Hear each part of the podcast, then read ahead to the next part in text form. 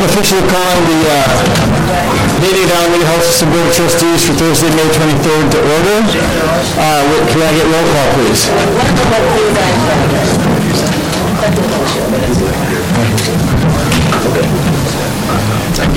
Okay, uh, I am ready. Um, Trustee Peterson. Trustee Chiquin. Trustee Jensen. Uh, Trustee Banerjee. Trustee DeVries. Trustee Bouquet. Here. Trustee Hernandez. Who's here somewhere. She's in the house. She's in the house. And Trustee Alvarado is not here yet. We do have a quorum. We're going to head to closed session uh, right now, and we'll be back briefly. And just for the record, it's a closed session uh, for some of the government, the government code uh, regarding performance evaluation. Thank you, Mike. No one. I'd like to call this meeting back into uh, session, into open session. Uh, Our first, first item is public comment. We do have uh, a handful of speakers. Uh, I'm going to read everyone's name and have you come up in that order. So we have uh, uh, Rachel Oates. Um, Then we have Troy Nixon, uh, Da- Dana Davis, Tawanda uh, Gilbert, uh, Michael Williams, and Mike, oh, yeah, Michael, you have a card for a different item, that's fine. Um, Just a second before you start. Could I please get our board members at the table to hear the public comment? We can get up and get more food later. Thanks. Hi, thank you for your patience. Okay, so I'll started. So my name is Melissa, been a nurse at John George for the past eight years. Uh, I want to make clear that my comments are not personally directed at the John George leaders and are intended to bring light some very serious safety issues we are currently encountering. Additionally, I would like to state publicly that workers are concerned that they will be retaliated against for speaking out and we appreciate the support in ensuring that that does not happen. Equal assaults on John George staff members have been reported over the past year, with many more likely unreported. Two arrests of the assailants were reported as a result of these incidents. My estimate is that approximately double this number of patient-to-patient assaults have likely taken place during this time, which in combination means that an assault occurs on average two out of every three days. After two staff were assaulted and required medical attention within a 16-hour period in April, union members initiated a safety meeting to address worsening workplace violence. Union members proposed an agenda including staff perspective on this issue and hopes the findings of common ground leadership to safety of patient and staff. Despite the fact that 15 staff were present on this meeting on April 30th, Dr. Tribble refused to allow an agenda point for staff to discuss concerns, attempted to silence discussion, and walked out of the meeting before any discussion could take place. When an assault occurs, sheriff- sheriff's deputies discourage pressing charges, and on some occasions, refuse to take a patient who assaulted a peer or staff member into custody, using their own evaluation criteria to determine that the patient does not pose an ongoing threat. We don't believe that every, every assault should result in arrest, and we are committed to the mission of providing care to patients with even the most difficult behavioral conditions. That being said, it is clear that we can't count on the criminal justice system for support when an assault occurs. This makes it more serious that over the past year, our leadership has also systematically undermined other supports for staff and units. CM3's charge nurses are crucial members of the unit team, setting assignments and assisting in developing treatment plans for challenging patients. Through what was described as a budgeting error, these positions have been eliminated for weekday shifts for the past year, even though they were required by our MOU. Although this budgeting error was known to exist, CM4 positions, assistant managers who perform charge nurse role, were restructured to remove them from the units and work on administrative tasks. In PES, this has been particularly dangerous, where daily work for charge nurses includes managing flow of 60 to 70 patients, many with acute health conditions. The harm reduction team coordinator, a position historically responsible for tracking results and strategizing staff to prevent them, has also been unfilled for the past year. It is often the case that for many most of dangerous patient behavior, the treatment plan requires a one-to-one level of observation, or even two-to-one in extreme cases. Many, many times in recent months, the dire shortage of mental health specialists has meant that these one-to-one supervisions do not occur or rely on nurses to cover, even though they have a full patient load. We are here to ask for your help in encouraging our leadership to work with us to improve safety and to urgently address the critical staffing shortages which have been made worse by choices at the top with little regard to the impact on patients and staff. Thank you. Thank evening.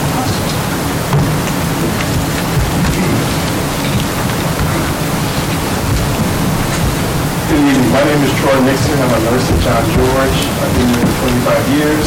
I'm also the chief shop steward. I'm also the chief shop steward for John George and Fairmont Hospital.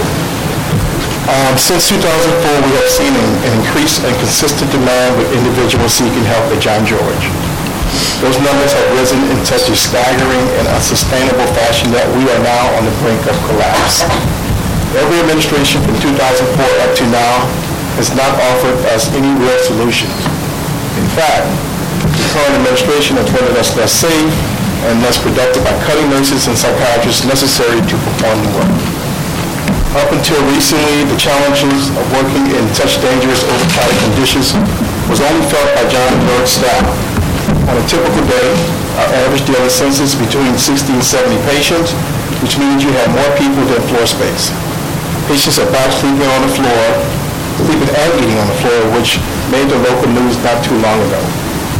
Um, Up until recently, our um, budget committee cut seven FTEs, um, citing that our average daily census was only 36 patients a day, when in fact, we were walking into a room with 60 and 70.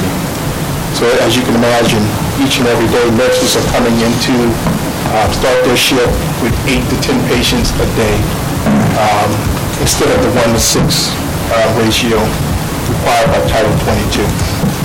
Charge nurses has to be in charge, they work also in triage, and they also have to assign themselves um, patients to compensate for the short staffing. And as Rachel pointed out, um, in the past year, we have reported 84 assaults on staff and patients in, in the past year, which doesn't capture the latest one occurring this month. Today, our high volume of admissions have backed up into every local ED, affected our EMS partners and law enforcement from transferring patients suffering from a psychiatric crisis to John George. This administration has not responded to the enormous challenge and the decisions they have made have been counterproductive to the type of support we need. John George is like the dam holding the water and our structure is cracking. If not for the dedicated nurses and psychiatrists like Dr. Combs, Dr. Okoye, and Dr. Puri, that dam would have crumbled a long time ago. All the bad things to come that staff talked about for years is upon us. In closing, I want to leave you with a quote that came from our former president, um, Barack Obama. And he said, quote, "Today is only one day in all the days that will ever be. But what will happen in all the days that will ever come depends on what we do today." Thank you. Thank you. Hi, my name is Dana Davis. I'm a CM2 at John George for a handful of years now. Um, I bring that up because I'm not a CM3, I'm not a CM4, I'm not the Chargers, and I'm not a manager. But when I come to work and we don't have a manager, we had a manager in my unit for a year, they got rid of all the charge nurses, we had no clerk that day, so because I was one of the regulars, I jumped into being the charge nurse. Haven't been there for three days. We're short two MHSs and three nurses. I have no, the chain of command is broken down. That's just a good, that's not, has not been unusual. It was one thing to be short occasionally, we all jump in, the nurses that work at John George are very tough, we work together very well, but to come and just, so I didn't really have a manager to call, I called the assistant manager, so I called the DO, and what is his response to me? You must keep a bigger picture. That's kind of what we've been getting. We're working on things. We're getting it. They just, we just keep feeding people, but there's, there's really, the, the chain of command has broken down to the point that there's no one really you can report to. And the people that are, the staff are getting so burned out that like people don't want to come to work. So now people are calling out at an accelerated rate. So our staffers getting burned out. It's just a cycle of like, like Troy said, the whole thing, it's really sad to watch. It just, it's really starting to disintegrate. And the acuity of the patients are much higher. The population is aging. We have so many more medical patients, so we need, and that's another issue that I've personally brought up to the deal, is we need to hire maybe CNAs. We need to hire not just, you know, people that can keep us safe, but also people that can medically deal with the patients. So for me, the biggest issues are safety, and safety is in numbers. I mean, that's the oldest cliche in the book. And when you are so short-staffed, and, you know, we're seeing our coworkers getting hurt, it's pretty scary. I mean, I, I came on, this, this incident I just told you about, that was on the heels of Rachel just, I came in in the morning, and two of our senior staff, big guys, had been assaulted and ended up in the ER over the night, from the evening to the night shift. I mean, the situation on the floor, on the ground at John George is really, I mean, that's where we need to put our money.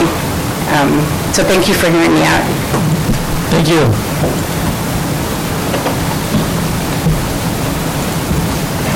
Hello, Tawanda Gilbert, EVS, um, Stewart Wood, SEIU 221, also a native of Oakland. So I'm here to basically come from the um, EVS perspective, infection control. Um, Sunday, I went into work, and in PES, we had 71 patients that area is not supposed to hold 71 patients. And so we're not even talking about the staff that is actually within that, you know, holding facility as well. And that's, like I said, just PES. Short staffing. For the last past two years, we in EVS have been working a unit and a half. You cannot work a unit and a half in a facility where within Alameda County, our homeless population has risen. And it has risen, as I just looked it up on my phone, from, um, sorry, so back in 2017, homeless population was 5,621. Now the tally as of January is 8,022. So when you think about that count, and you're thinking about the high population of people that are coming in because of whatever the situations that you're dealing with now, to where you were once in a home and now you're on the streets, a lot of them are spilling over into John George. And so we have to be able to have the adequate staffing to be able to do the work that needs to be done. And for me personally, I'm a mother of three, I'm a grandmother of three. I do not want to leave home with nothing and come back home with something because of the fact that I'm rushing, I have to do a job, and I'm taking care of people who are in the hospital and I'm by myself. When I was at PES, I was by myself. My coworker had to work three inpatient units by herself for three hours. And each inpatient facility holds about 20 to 22 people. And she had to do that by herself. So we need help. We need help as far as the staffing is concerned. We need help to make sure that people are trained to deal with this population that's coming up. They are very, very aggressive. They will tell you what they're going to do to you. And when you're in a room this big with beds and everything all over the place, and you have 50 people, I'm going to clean bathrooms. You have people that want to go into clean bathrooms. They get up from the lounger seats, and then someone else is taking the lounger seat, and now they're arguing and fighting over a lounger chair. Because it's like, well, I just got up to go use the bathroom. Oh, well, you got up and moved. That's a problem. And we had a cap at one time. It was about 50-something, but once again, they're still ready to spill over. You discharge 30, 30 more is ready to come in. This is an ongoing, consistent process. And we're not even going to talk about the encampment that's out there in the back. It was moved before, but we do have homeless encampments all around John George. Thank you. Thank you.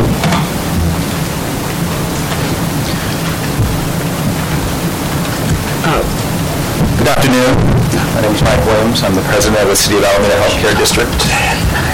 And um, I'm here today before you because I'm a little miffed and a little alarmed by some of the recent discussions we've had with Alameda Health Systems. Mike, I'm sorry to interrupt you, sure. if I could. Uh, Before the folks from John George leave, because it looks like you're all getting ready to walk out, I I just wanted to um, tell the women in the hall as well, um, I uh, I- especially want to thank Tawanda for her comments about the increase in in the homeless population. It's gone up 43% in the past two years, on top of 40% in the two years prior. And, you know, we're in a position right now in Alameda County and in Oakland where the acuity has gone up. And and I just want to honor your work and tell you how how much respect we have for you, for the work that you're doing with this incredibly vulnerable and sometimes dangerous population. I, I, um, I just today, because I do work for the, uh, on homelessness for the city of Oakland, and just today learned of a homeless person who took their life uh, at an encampment, and I'm just devastated. And I just, you guys deal with it every day, and um, we really, we do honor and respect your work, and, and we're going to do everything we can to support you, and I just I appreciate you coming down today, and I just wanted you to hear that before you left. Thank you very much. Okay, sorry to interrupt you, uh, but do- feel free to to start over. Okay. Yeah. Thank you. Um, Once again, I'm Mike Williams, the president of the City of Al- Alameda Healthcare District. Um, I'll get back to why I'm kind of alarmed, but um, I just want to talk about our agreement that we have with the City of Hal- Alameda and uh, the district and Alameda Health Systems that we entered in 2014.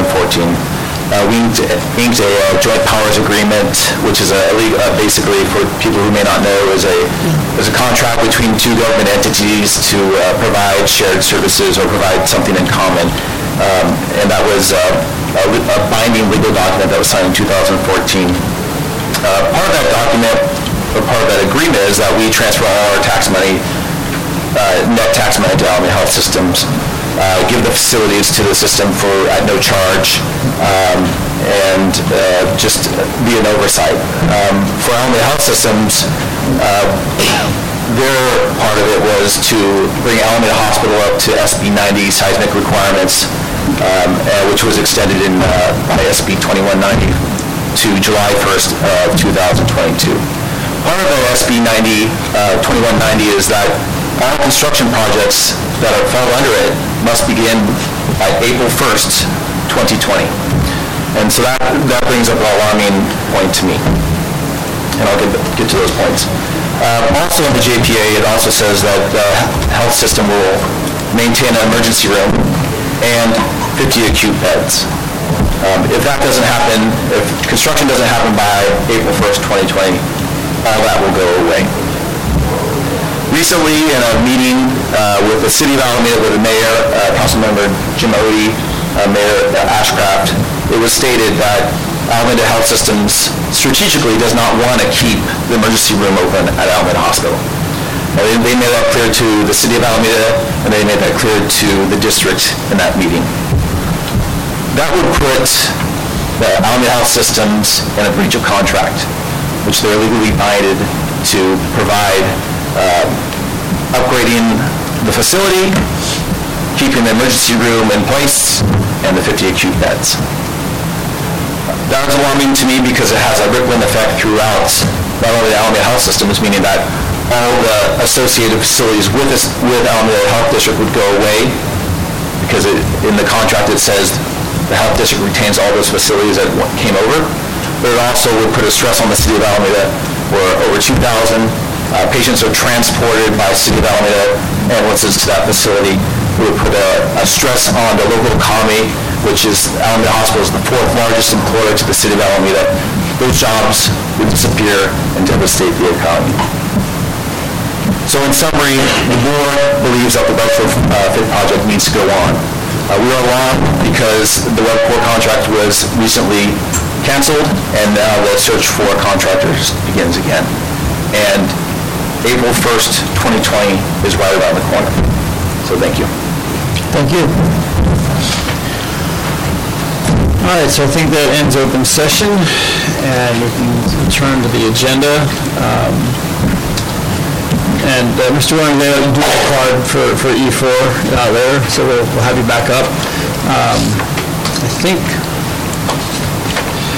uh, medical staff reports, and uh, I know Dr. Ballard had to go already. In the interest of time, gentlemen, uh, I know you both gave your reports in QPSC, and I imagine there was some rich and lively conversation that I missed again. Is that fair to say? Okay. Um, If you want to just touch on the highlights of things you think that are important for the rest of the board to hear, that would be great, uh, but I don't want to make you, like, drag it out. So, um, Dr. Engineer, do you want to go first? Yeah, yeah. For credentials and privileges, they were approved, there were no issues, um, there were no non-position contracts, no quality measures were reviewed. I think the, uh, the main issues are related to items we've discussed before, and Dr. Bouquet is very succinct at uh, pinning us down on the three items that we're most concerned about. Um, The, uh, and I'll go in no particular order at this stage, but the um, three items were um, concerns about the medical staff merger, which I think are ongoing. The version of the bylaws that we're going to vote on today um, had limited involvement from our medical staff. Um, and I think they're a work in progress. I don't think there's any intent to not have this evolve into what the local governments committee, which should be called the Physician Leadership Committee, will be. I think there's still some issues that need to be resolved in terms of assuring multi-specialty representation, and hopefully that, that will be worked out. I think the articulation of the document needs work, put it that way. But I don't think there's going to be a big problem there, quite frankly. Um, I think there are some issues potentially with QRC reporting, um, and we're going to have to work that out. That's not been figured out yet either in terms of local quality committees to review um, uh, performance where I think at the moment it's it's suspected uh, the way that items are written, they would all be done at Highland.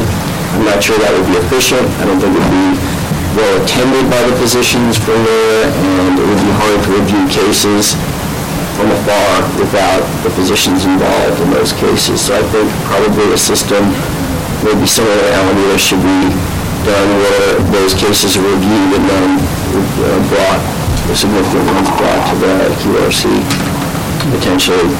Um, second item. Third item, uh, we had uh, some concerns over revenue, um, and those numbers will be looked at, where revenue amounts uh, achieved at San Leandro. Uh, There were some system-wide numbers for collection ratios, which were concerning some of the NEC members if they applied specifically to that campus, since the payer mix is profoundly different there than here in Highland. Um, And so hopefully we get some answers there, and that's obviously an important part of the upcoming coming budget issues. Um, And then, um, I think that is it, oh, well, the thing I mentioned, that Dr. Bouquet can for the board members, um, when, um, medical staffs merge, I will no longer be the chief of uh, staff at San Leandro Hospital. Um, And so theoretically, my position will not exist on this board here any further after July 31st or August. I'm not sure the exact date. Um, So I uh, think in this transition period, there may be some value to me coming up to the board if I am willing to come at least during the Sapphire transition, um, if not longer.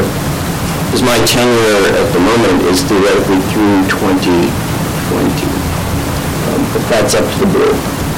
Well, I can speak for myself, and I I I bet my board members will concur that we would absolutely want to have you come and and still be at the table, not just for the transition to Sapphire, but to the transition of the licensing, because I think we want to hear how it's going and and and any concerns that come up, um, and what better place to do it. So if you're willing to make the drive, we'll keep a seat warm for you.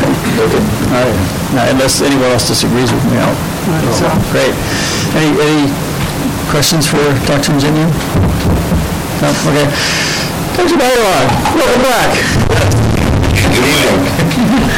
So, um, so brief summary on the uh, uh, medical staff at Alameda Hospital.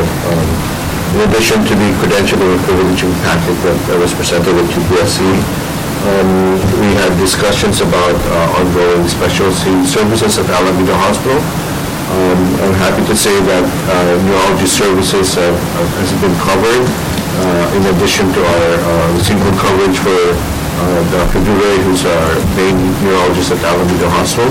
It being a stroke center, uh, we're happy that the neurologists over at uh, Highland are able to uh, cover Dr. Duray and have been doing so uh, during the past uh, few uh, weeks. Um, We have discussions with um, cardiology coverage on the weekends, uh, availability of uh, the echo and uh, uh, certain uh, procedures uh, that we're needed for our patients on on weekends. So uh, the cardiologists that are providing service at Alameda, who are mainly the cardiologists here at Highland, uh, met with the medical staff and iron out some issues and workflows on how we can continue to provide, you know, the care for, for these patients in the hope that eventually, you know, a uh, seven-day uh, coverage for cardiology services uh, in pay, um, in person, not just on call, and phone availability will be available for, for Alameda. Um, uh, In addition to that, uh, we had um, uh, discussions on the Sapphire project and encouraging our medical staff to register and enroll for the training procedures that, uh, training uh, classes that needs to be done. So there's uh, active uh, reminders for our medical staff to um, to uh, enroll in the classes so that um, when uh, we we get it started in September, everybody's uh, uh, in line. And uh, there's also currently ongoing um, uh, meetings and workflows, which is at least once a week between the Alameda Hospital medical staff, representative and Highland as well as Dr. Tenabeni, touching uh, on the transfer process, transferring of patients from Highland to Alameda. Uh, This month, um, we have, uh, we added a a hospitalist to the daily rounding service to accommodate for these transfer patients. And we've gradually increased the number of of transfers and then adjusted accordingly on what certain uh, uh, workflows that needs to happen so that the patients can transfer safely and offload, um, you know, the boarding of patients at a Highlands Emergency uh, Department. Um, Other than that, uh, that that ends my report.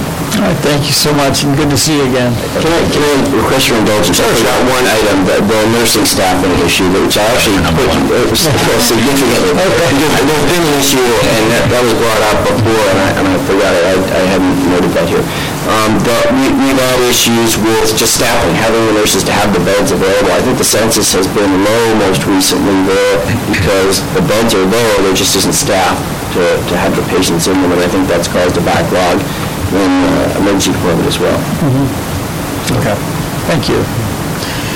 So Dr. Ballard has stepped out. She asked me to Oh, briefly yeah, summarize if that, if that's Yeah, appropriate yeah, for her for the core. So uh, uh, her, her, uh, her minutes and such were included in the packet, which actually include a Department of Medicine report, which is about 15 or 16 pages that for there, for there for you to read. Her, her main discussion points were one with regard to the bylaws and the discussion and um, as she said, her willingness to engage in the continuing dialogues with the San Leandro Hospital physicians.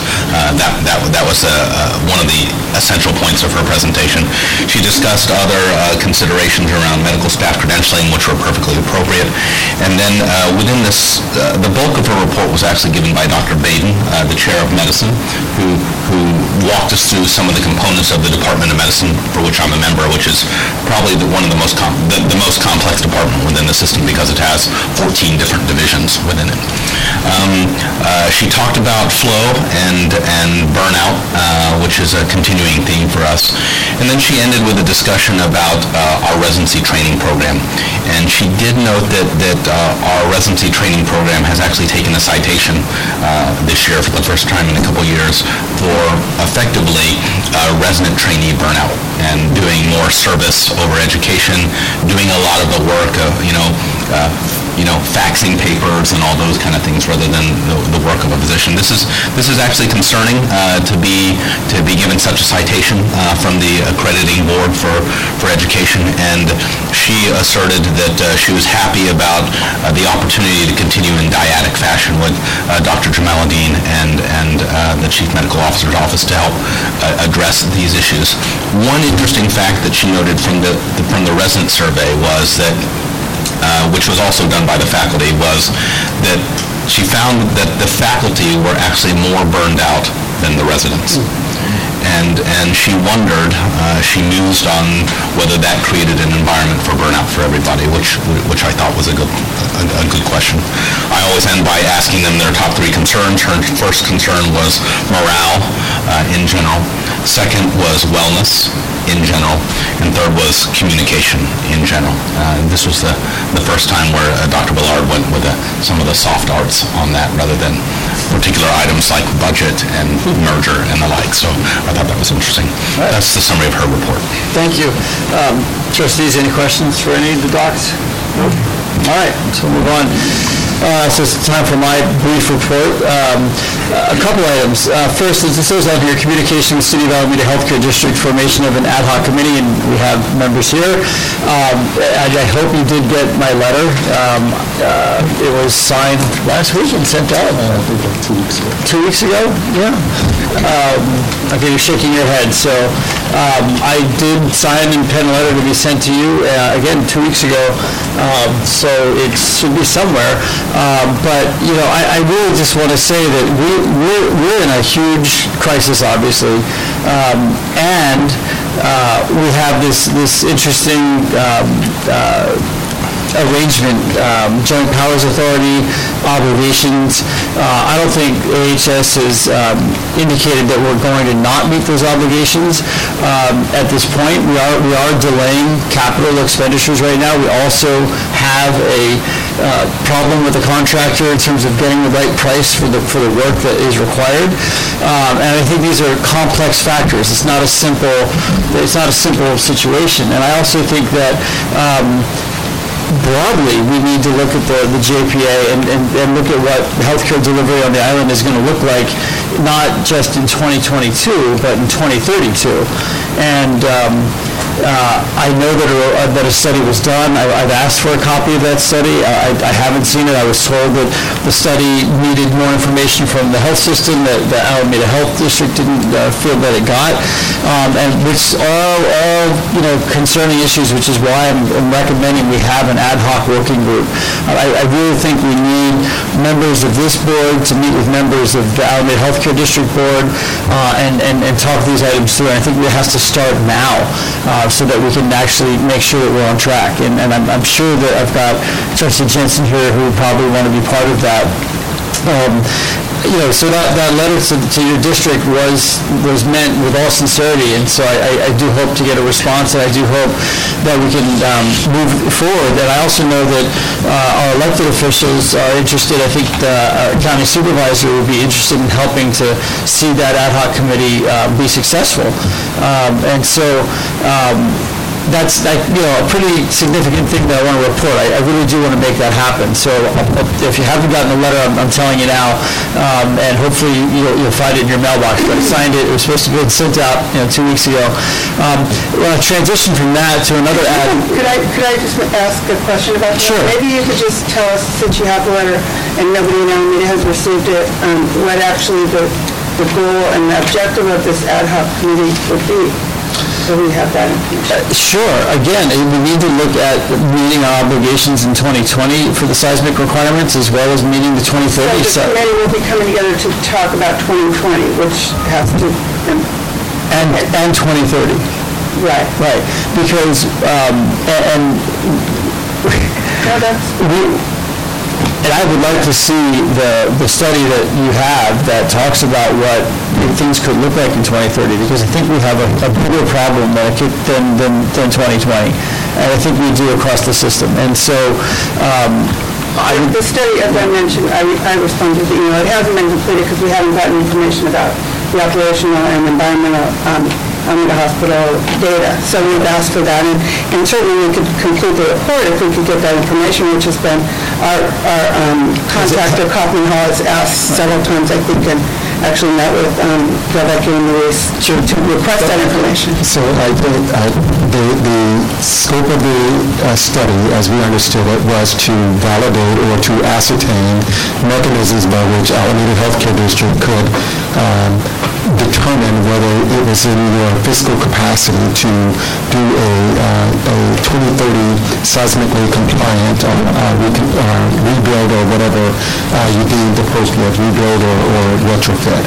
The study, as you then asked us for data, or the data that you requested, was not relevant to that. The data was about operations and data about current strategies for AHS in terms of services and uh, plans around where services might be or what utilization is uh, in other parts of the system, so as to suggest strategically what Alameda Health uh, Hospital might be for AHS in the future.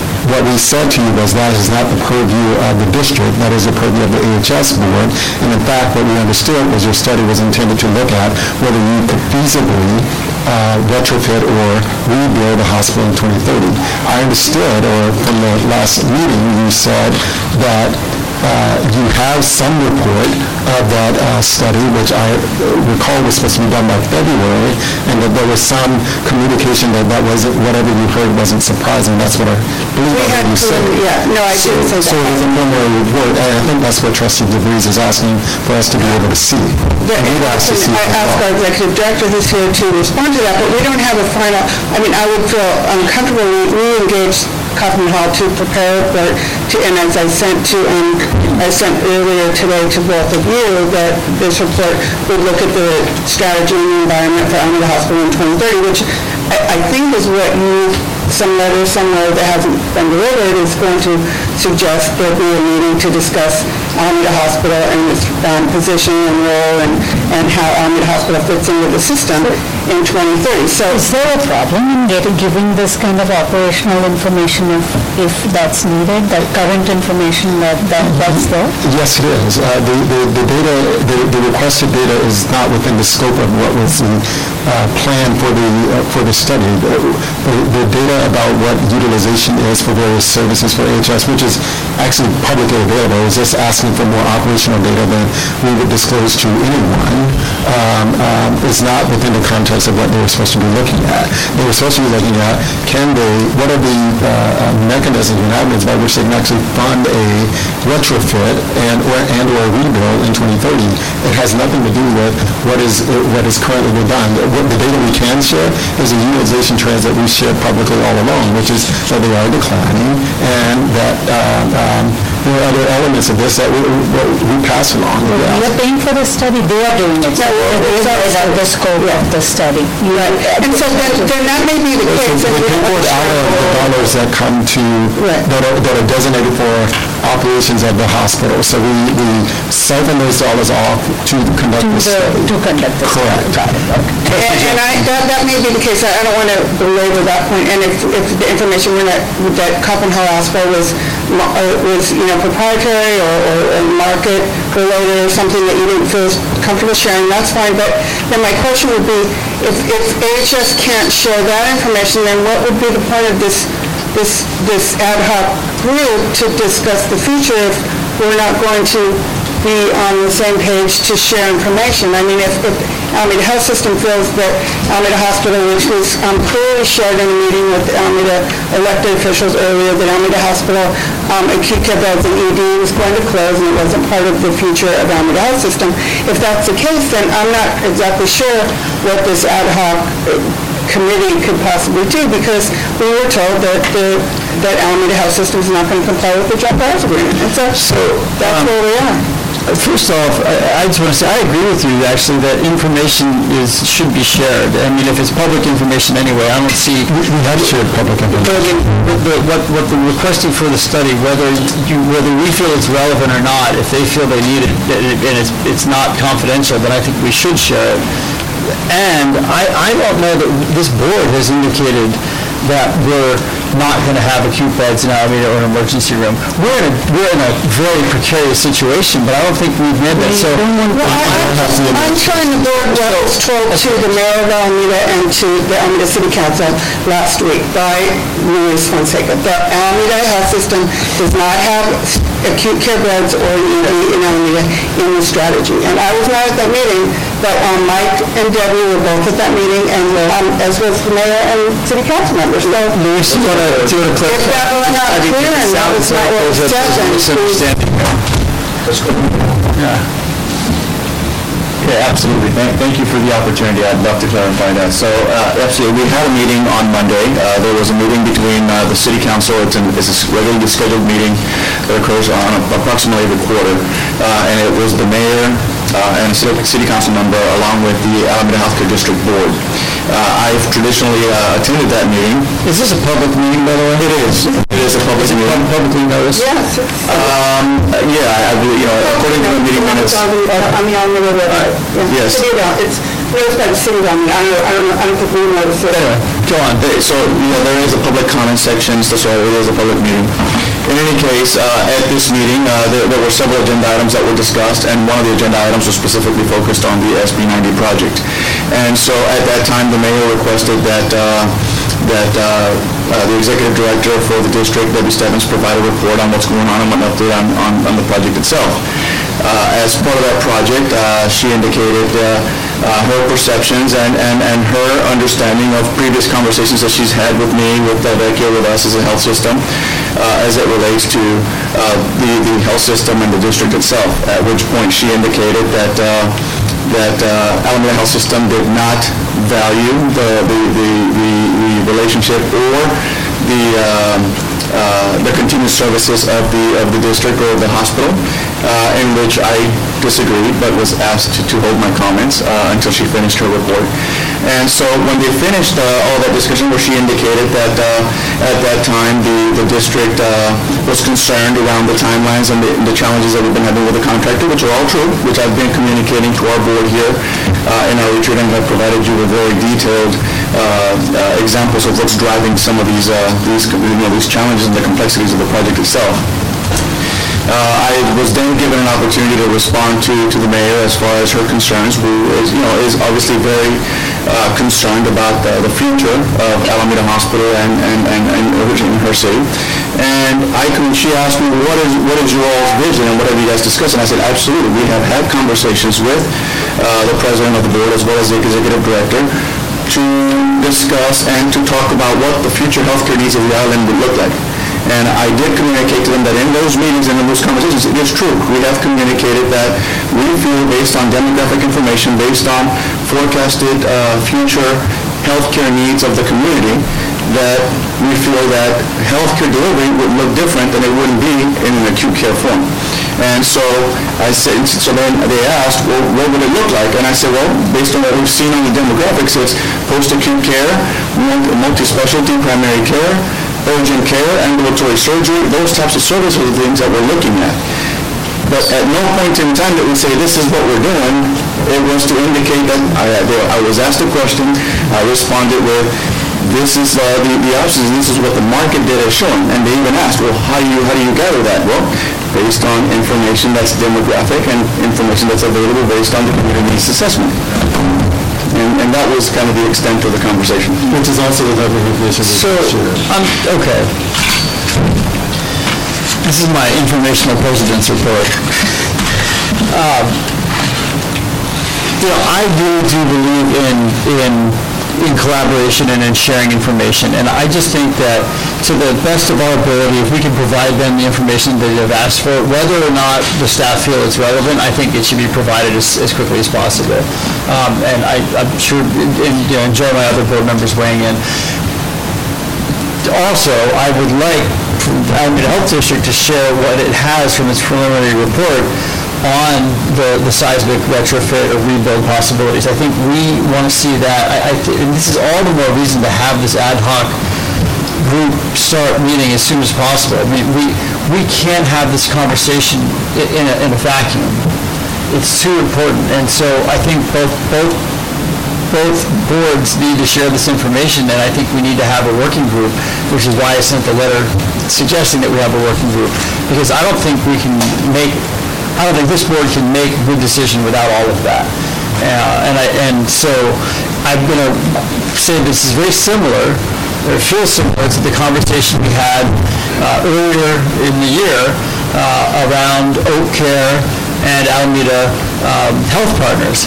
And I, my other part of my report was to report that that process is going well, that we've, we've we've reached a point where the Oak Care docs and the Alameda Health Partner docs are meeting consistently. Trustee Hernandez, thank you for your uh, consistent efforts there, my, my less consistent efforts at being at those meetings. But you know, peop- the, the information is being shared, the bylaws are being drafted, and I think that we're moving in the right direction. And I, and I hope that that same spirit of collaboration could be applied in this situation. And, and we'll have to make hard decisions, but we'll be making them with, with the information in front of us. So um, I'd love to have some other members um, chime in if you'd like. And again, this is an informational item, technically. I'd, I'd, you know, I'd add that this was first brought to our radar in April of twen- uh, a year ago, um, 2018, and without the fiscal issues that we have at that time, even then, the cost seemed high, but we were committed to not violating the JPA and moving ahead with it. One year later, in terms of like alternate suggestion or alternate uh, model or any of that, we haven't moved so much on that because we decided to go through one, uh, one avenue in terms of like then meeting with the community, what are some other things that in the long run though are, are, are, um, uh, are, are, um, responsibility for that is until 2022 or so. So I just feel that if we get an ad hoc committee, there has to be some timeline and a very expedited timeline for something because you have to be like, as um, the president said, starting a construction and if we have to call any other uh, um, construction company like Layton or the other, those things take time to do. So I mean, it's literally should have been done yesterday, but if we are going to do it now. It is happening. It is happening, but it has to have, like, we can't, uh, like, if it takes another six or nine months to do it, then we'll be in that rush mode of having to decide again. So, the, the- so the composition of the ad hoc committee, the, ex- you know, what, what's the purpose of it, what comes out of it, so that come April 2020, we have, when the, by which the the construction has to begin, if it, if it has to happen, there's either that's happening or there's a very good uh, alternative. To be clear, um, and I appreciate your comment, I'm sorry. Go ahead, yeah, trustee Spring, next. No, after, sorry, trustee. sorry, I was not, I'm fine. I mean, in response, to be clear, in response, um, and I know that in 20, not 2018, there was discussion at the retreat, and it it took place in Alameda. And um, as you point out, nothing has happened except for we have not been able to enter into a contract with um, Webcor or with any other um, contract manager since that time. And to your point, the construction does have to begin April 2020. So um, just with regard to this, this ad hoc committee, the only objective and the only str- strategy and the only goal of this committee is going to be to comply with the JPA.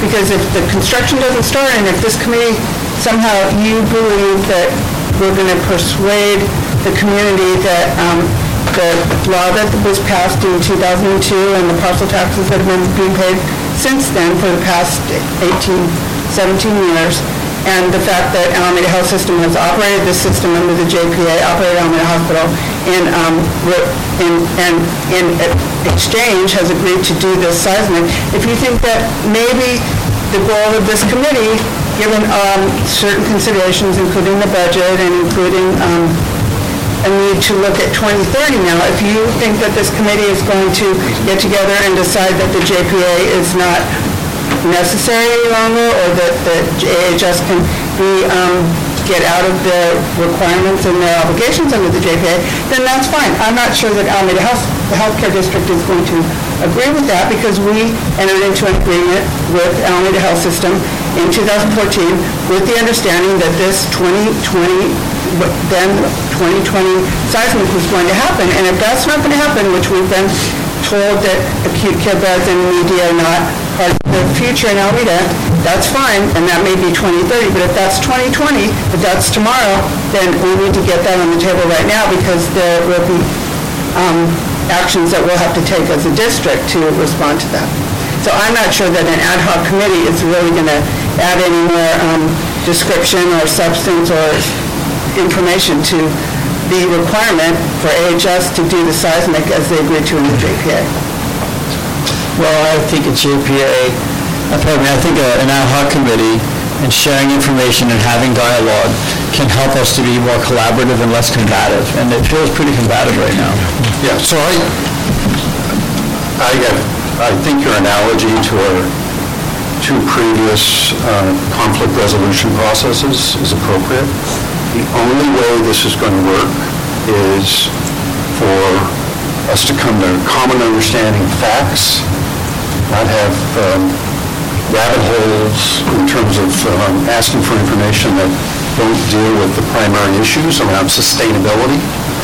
Um, So I think a committee, I think your offer is uh, a good one, and and I think, uh, I I hope um, that it's taken up, uh, because ultimately, we're only going to resolve this through collaboration. The GPA, JPA, which I have not read in great detail, uh, would be great nighttime reading, uh, I'm sure does not assume uh, responsibility stays the same, that, that the system and the relationship doesn't change, is static in a moment. I'm sure it does not bind us to unsus- unsustainable financial relationships, for example. So we've got to problem solve this together. And I- uh, our president has been gracious in uh, stepping out to offer a process in which to have an honest conversation. And I uh, feel strongly that that's really the only way we're going to get to resolution here. So let's stay focused. Uh, Do any of the members have any comments right now? Um, Yes, uh, you know, this, thi- this is uh, a pivotal moment in, in this organization's history, you know, uh, uh, honoring a contract, honoring our word, yet honoring the fact that we are facing an existential threat.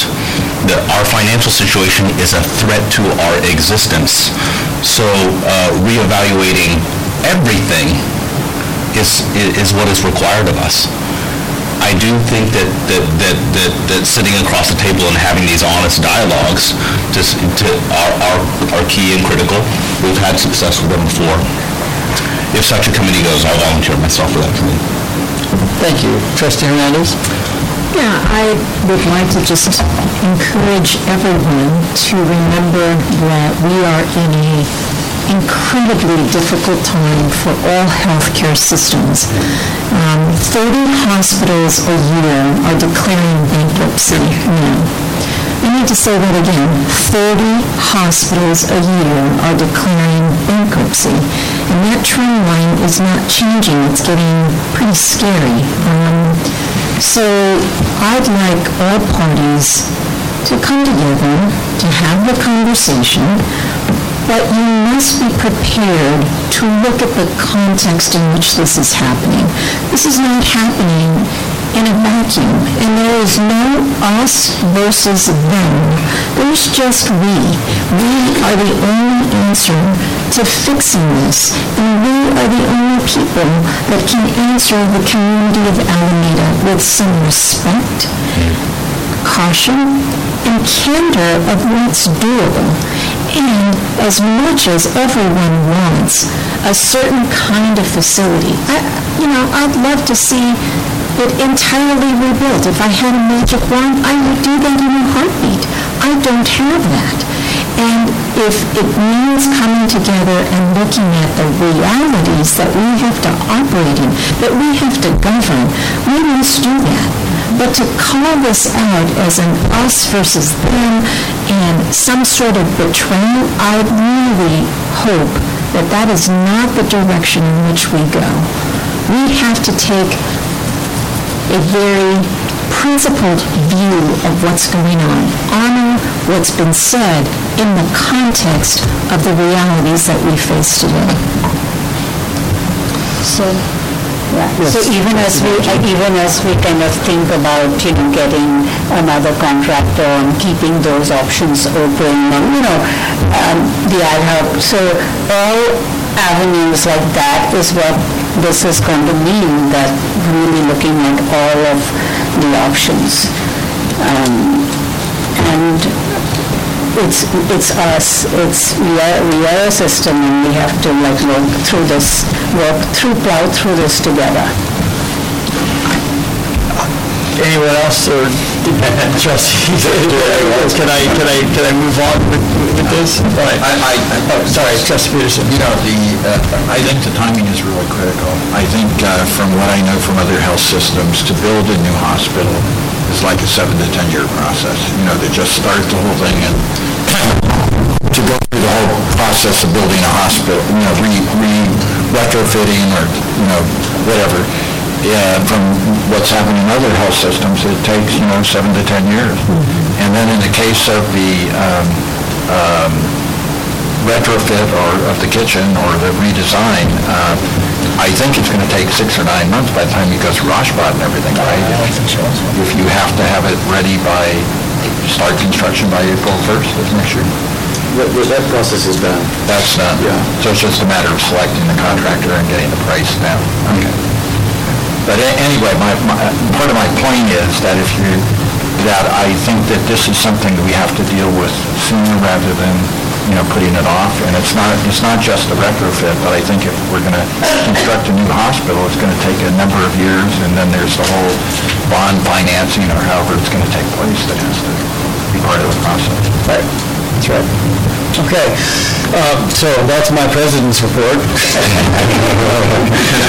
Yeah, um, the, the last thing I just want to report is, uh, and and I can say this later, but on the consent agenda, um, item E4, it will be pulled from the consent agenda.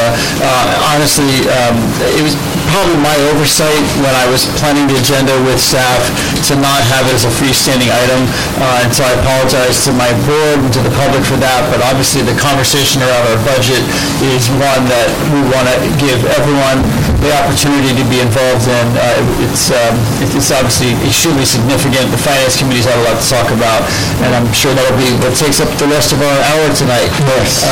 So uh, with that, we're going to move on, and um, I'm going to ask our CEO to give an extremely abbreviated report. I can do that. Yeah. You'll be surprised. You don't even need all the slides. I've been working on it, yeah, yeah, you're watching it. I've been on it. Yeah, I mean, most of us read everything beforehand. Exactly. So watch this, watch this. Let's see. So, um, you've already seen this, and if there's any questions, happy to answer them. Uh, I just wanted to thank you for your support, for coming to the gala, those of you who can make it, and we miss those of you who couldn't.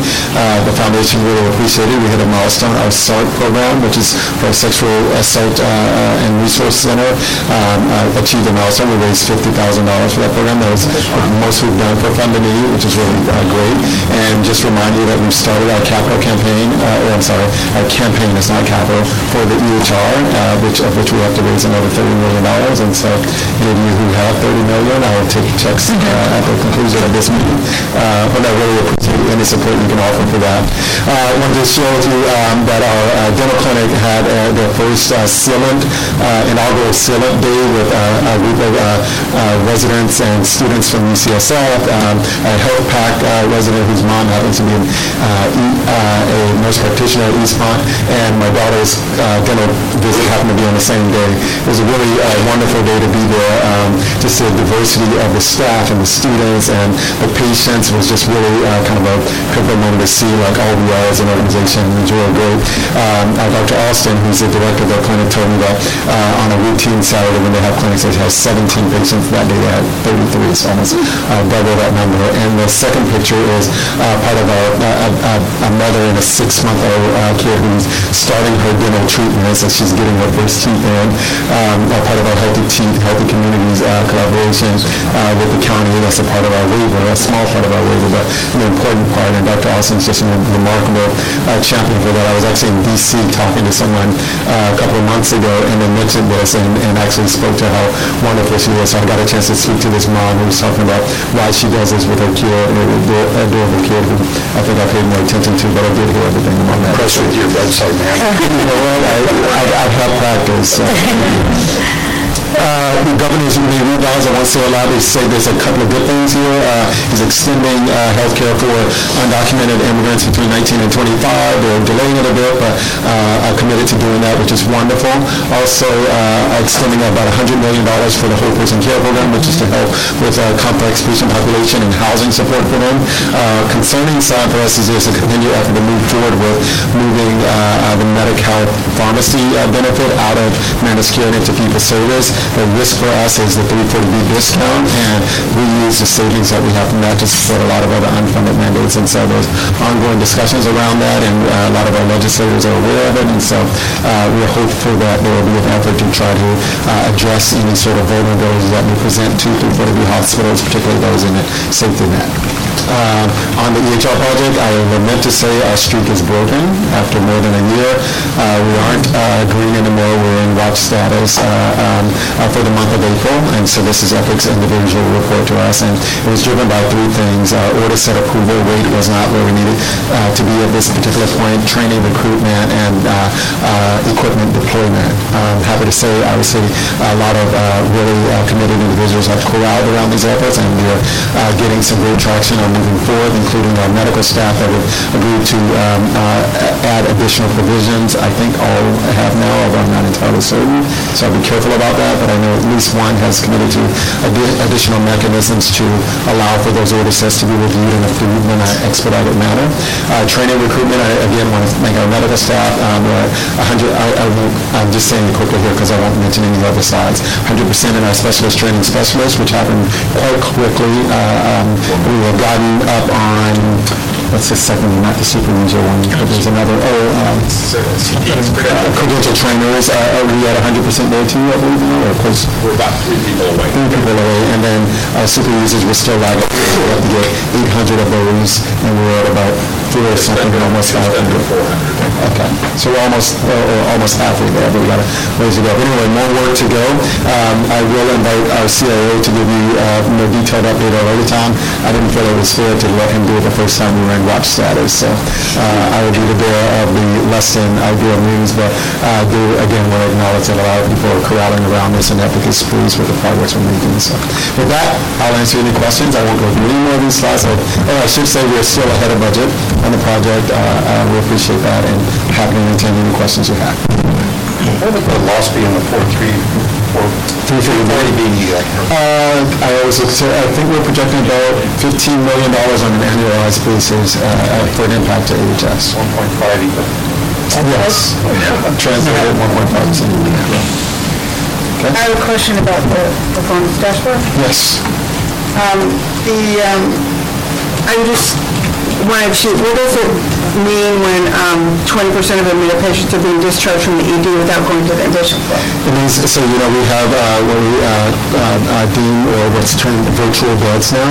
And so if a patient is in the uh, ED and is deemed an appropriate admission and there's not a bed available, the patient's converted to an inpatient in the bed in the ED that they're in.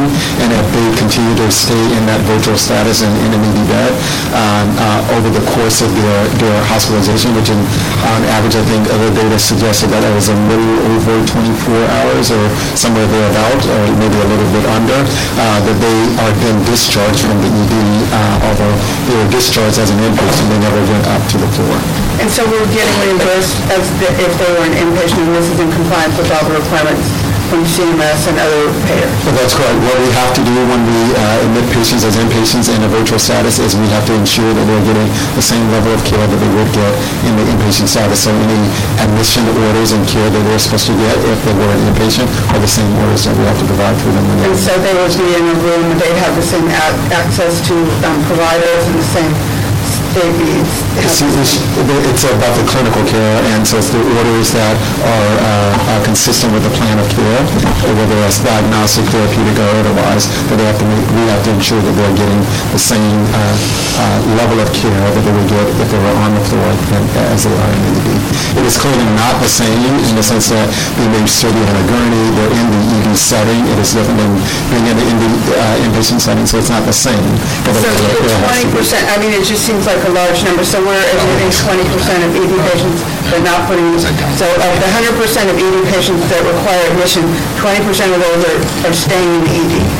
I think That's that's, how it sounds, I mean, I, I'm just trying to get clarification. I, I think, I don't know if that's the denominator. I think the denominator is different. I'm looking at Dr. Hussein to tell me who did the data. So I think another way of thinking about this is that um, patients who are admitted may have their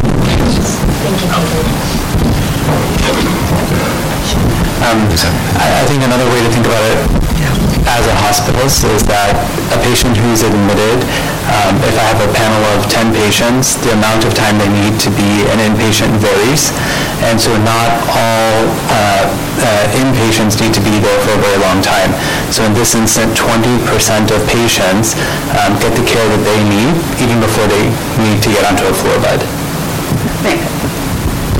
If I could, I actually want to follow up with, especially since Dr. Hussein has the mic, because I read, uh, oh, sorry. Sorry, just create my- I, I- I shared trustee Jensen's concern um, and, and saw woven into this report this throughput issue again. And- And it being based on the acuity of the patients that we have, specific, in particular, uh, patients that are unsheltered and, and really can't be discharged. And I thought, once again, there's this confluence of, of, of crises that we're absorbing as a health system. And, and um, I just, if, if Dr. Hussein, if you could expand on that, but it- I would love to have that elevated speech cost estimate of what our bed throughput would look like and how many more patients we could serve if we could move people out of a hospital bed into a bed where they could recover um, when, you know, for those who are, who are coming to us unsheltered. And I I just think it's so important. Um, So, Yes, um, I may have to defer to others in the room for a more expert answer on this, but I think uh, the narrative that um, uh, hopefully came out um, is that one of the challenges we're facing in managing throughput is that the patients who have social determinants that must be handled as part of their biomedical social issue is that um, even though the medical care may be complete, to um, allow for a safe discharge, we may, disposition becomes a challenge. So the medical care may have come to a conclusion, but they, we, we can't discharge them because we have to address some of the social determinants issues. And if those individuals are occupying beds because of the social determinants of issues, it does create a challenge of getting patients in the ED into a bed available on the inpatient side. But I would defer to, and I know Dr. Jamaluddin, Tangerine, others in the room are intimately involved in this and could perhaps provide a little more data on that, but I think that's the overall narrative. You want, uh, Luis? So, so we, uh, we try to look at the average length of stay and also at what we call non, uh, non-reimbursable day, uh, uh, or non-reimbursable days. And, uh, I mean, the, the, the metrics, uh, we, uh, the, the cost, the cost per day is, is, is about four, five thousand dollars at least, and on average, it can go up to ten thousand dollars per day. And if it is uh, not reimbursable, you know, accordingly, that will have, will have the cost of it. So our throughput committee, we have uh, looked, I, I think, Luis, it was a year time? Yes. How much was the like, totality of potential cost? For, for the total year of 2018, it was about 28 million. say that in the mic for everybody again? It's about 28 million dollars estimated based on some of the average dollars and average cost. And to clarify, this is a new uh, procedure that we're, we haven't observed this in past years, so we don't know what the trending. No, no, we, okay. It has been going. So do you have a sense of the trend on that? Yeah, so it's it's not, this is not anything new to the health system. It is something that we have seen continuously get worse. Right. Yeah, so that's what, yeah, so it's trending up. And What would be like, what would the cost number be last year, for example? Well, so when I, so years ago. well, just, yeah, we- I, I don't have that data, but what I can say is just specifically looking at, when we looked at calendar year 2018, and we are now, we've, we've captured the data, and we're looking at the data for first quarter of 2019 mm-hmm. calendar year.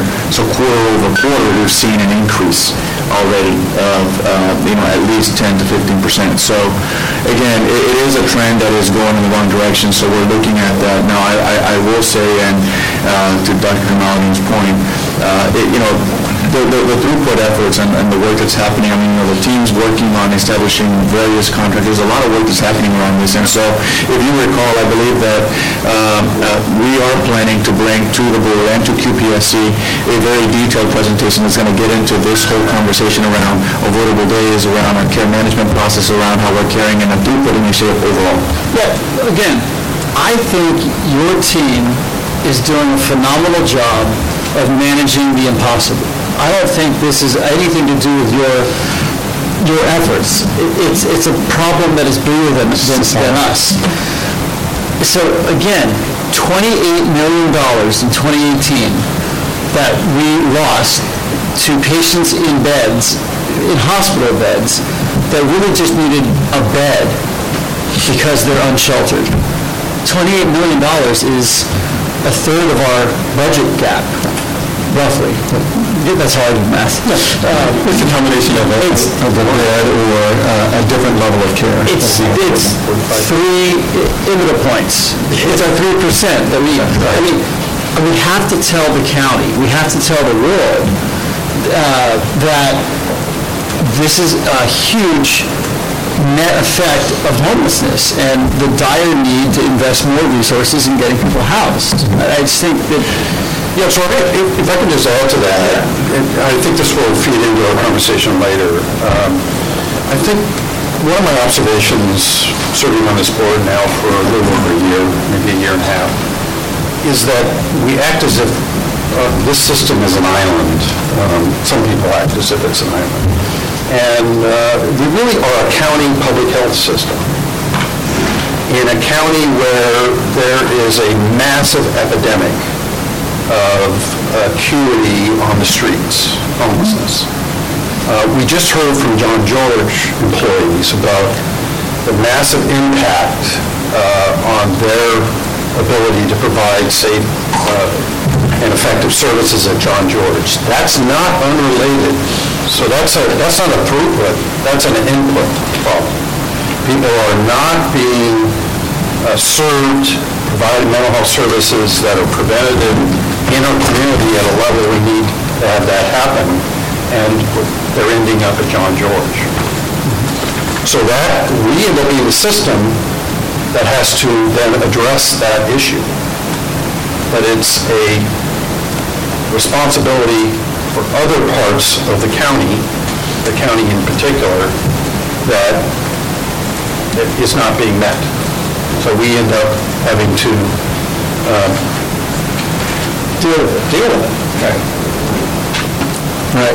Uh, Trustees, any other, que- and by the way, trustee Jensen, thank you for bringing that, for starting that So conversation. That was- I have just one more question for the um, CEO, and I, uh, at our last meeting, we heard that, um, that, well, in November of 2018, we, um, this board gave approval to enter into a contract with Webcor to be the contract manager um, for the project in Alameda.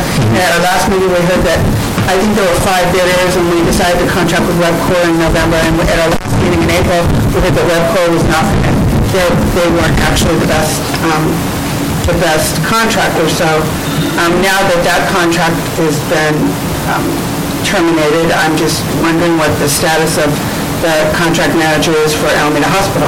Yeah, well, I- I- we spoke a little bit to that in the last meeting, but I'll I'll ask him to uh, give, provide an update to the question. Yes, so uh, again, what we we did, what we, ori- originally what we brought forward to the Board of Trustees uh, for approval with Webcor was the pre-construction assessment as we were bringing them in as a construction manager at risk. That contract was a very limited scope in the sense that it was intended to help refine and finalize the plans that would then allow us to obtain the necessary building permits and get the project continuing to move forward. And also, as part of that process, to develop a guaranteed maximum price as they did that process and as they went through that process, uh, we were evaluating everything. And so when they submitted their guaranteed maximum price, the guaranteed maximum price was significantly higher than what the market would support. And in comparisons to not only our, our professional estimators, but also our uh, owner's representative or construction managers that we're using to evaluate and manage the project. And so we could not in good conscience bring that forward to the, to the board for an approval, recognizing uh, the the inequities that are uh, aligned with that, with that price. So we at the same time then began uh, conversations with Layton Construction, who uh, is completing the project at San Leandro. We've had a very favorable experience at San Leandro. They've been a very good contractor uh, that has performed phenomenal work, and so we've engaged with them to take that, all that work that was done initially uh, and put together a guaranteed maximum price for us so we can go ahead and evaluate that and move that forward. Through this process, we've been evaluating and we've been receiving um, uh, information requests from them as they're wanting to get, you know, gain greater clarity uh, around uh, the project itself to make sure that they have a comprehensive price. And so we're working through that process now. It's going to take them several months to get that done, uh, but we are managing and monitoring that very closely, and we want to make sure that we have that in place. Once we have that GMP, uh, we, our hope would be that we have something that is uh, more aligned with our market conditions, and then we will plan to bring that forward to our uh, Finance Committee for review and consideration and approval ultimately by the board. Thank you, thank you, Bruce, that's exactly what I was, I was anticipating that you were going to present, and I am. Just, it sounds to me, then I'll just confirm that there will be, there is a line item for this in the budget that we'll be looking at in the next, before the end of the fiscal year, and so that, since she's, we're not going to have a GMP, or we're not going to have any bids, and we're not going to be approving a contract before um, we approve the budget, I want to just ensure that this project remains in the budget, even though we don't have a contract. So I was this, this is a capital project, so it's not in the operating budget, it's in the capital budget? Which has already been approved. For this year, yes. We have been to move forward with next year. We we have a capital budget, it gets, when we do projects or don't, as the projects will allow, and then we move forward with, with next year. There's no, there's no funding necessarily guaranteed for the project unless it's in the budget for the year that we actually use it. So, so it's moving, it's moving forward as a component of the capital budget unless and until uh, uh, anything And changes. the capital budget isn't something this board would be. No, yes, we'll we'll be operating in the capital Okay, budget. great. Yes. Okay, come at the same time, uh, the operating budget comes. Let's go. And that relationship, obviously. Correct. So just to clarify, funded by the dollars that uh, are generated from the EBITDA and, and, and and or any other source that comes for those purposes, like uh, grant dollars, in the case of, I think, 20 million from Kaiser was a part of it. This year, we have, uh, that's a part of our budget, but it's a, it's a budget that is, as you know now, 60 million, almost 60 million dollars in the hole. so. And Archibald has acted as a prudent reserve as well as funding uh, for capital projects. And uh, it's acted as funding for capital and funding for debt obligations, no prudent reserve. There's never been a prudent There's reserve. no reserve. I'd love for you to... Waiting for that word to be used. Okay, so This is no... I'm going to move us forward. Uh, Del Vecchio, thank you for your report. Thank you. Uh, Board members, we're going to move, I'm going to do something a little, uh, I'm going to shift things around. I'm going to bump committee reports down the line. Uh, I'm going to ask that we approve our consent agenda with the removal of item four. Motion to approve. Second. All in favor? Aye. Great. Before we go to item four, I'm actually going to go to our action, uh, well, now item four is technically in the action agenda. Um, But I wanted to just, because we've got some guests here that I don't want to keep waiting much longer because we're, we're going to be talking, yeah. So anyway, I wanted to jump to the uh, bylaw, um, F1 approval for, for the medical staff bylaws because I think the doctors probably want to hear that and then know they can go. Motion, motion to approve. Second. All in favor? Aye. Great. Um, And then I want to go... Thank you for the work. Yeah, thank you, thank you for the work. Um, And then I want to go to our, um, uh, item two, appointment of members of the Alameda Health System Healthcare for the Homeless Center Governing Board. I think uh, Rangers are in the house. Um, And uh, I wanted to give uh, Dr. McGrath the opportunity to speak to us um, briefly because um, this is exciting. I'm not a doctor, I'm just a manager.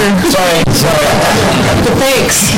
Um, So again, I'm Heather McDonald Fine, I'm the practice manager for our Healthcare for the Homeless Center, which is um, part of how we leverage our FQHC funding. And through our recent HRSA operational site visit, we had a finding that um, provided us this incredible opportunity actually to build our own board specifically for the Homeless Health Center. And just as a reminder, the Homeless Health Center is part of the ambulatory, is anytime a patient experiencing homelessness comes into our health system in ambulatory care when they're served, that's part of the Homeless Health Center. And so it's about 10% of our ambulatory operations, budget, patients, and staffing. And now we have a co-applicant board that you guys will appoint tonight with any luck, and they will be the governing board for this homeless health center. And we have a fantastic um, inaugural board, the co-applicant board of nine members has a lot of experience both in serving people experiencing homelessness, being unhoused themselves at various points in their lives or currently. They're patients of of Alameda Health System as well. Um, People from our community, a lot of them, uh, I have a couple who were born here, right? So they really have a great love for Alameda Health System as well as a deep passion for serving the unhoused population in Alameda County. So we're really excited to have them, and I have two of them here with me tonight. So I have Derek Sue and Mark Smith here, who will be on our inaugural board. Yes, good evening. Uh, I'm Derek Sue. I am the uh, current leader at a homeless camp here. Joe DeVries is familiar with my camp, uh, 77th Avenue Rangers. Uh, And uh, it's, I'm a third-generation Oaklander. My family first came to the Bay Area back in 1872. Uh, I used to work for the Department of Defense uh, under classified uh, uh, contracts. I became homeless in 2007, uh, actually 2008, when uh, the real estate collapse happened. I was retired at the time, and overnight I lost three and a quarter million dollars in my retirement. So I literally lost my life, and that's what started my homeless uh, downward trend. Uh, Eventually ending up living on the streets, which I still do. Uh, But also, uh, in two- 2015, I was diagnosed with uh, colon rectal cancer. And this is the hospital that uh, helped me through the treatment and I continue to be uh, treated here, and I love the place. Thank Um, the way I came um, to be here tonight is um, I actually already sit on three other boards for another clinic um, that is certainly not as large as this hospital. Um, but it deals with a homeless population and deals with some of the same issues that you guys were just talking about. And um, so I, um, I was recommended by somebody to be on this board, and um, I was asked to be on it, and I, um, I had to think about it because I was on three other boards already, and I was just wondering how much more of my time I wanted to commit to, to, to this particular issue and, and, and, and maybe not others. And so uh, I only thought about it for only half a second, I said, I'll do it. So I'm here. Um, And I, um, and um, I, I was here earlier, uh, listening to some of you uh, guys about, uh, about some of the issues that you guys deal with the, with the hospital, uh, with, with the hospital itself, and I I was listening very intently about what you were saying about um, Alameda Hospital, because one of my concerns is I'm a Berkeley resident, and I'm active uh, politically, and I've been active with my mayor and my representative of my district, uh, because, um, as you probably know, um, there's a threat for Appaloosa also um, be closed. And, um, you know, we used to have food deserts, now we're having hospital deserts, and uh, that can't happen. Um, We have to do everything in our power to prevent that. Um, But as you guys were talking, I I also heard in there the fact that in order to probably keep it from happening, we're all going to have to make hard choices.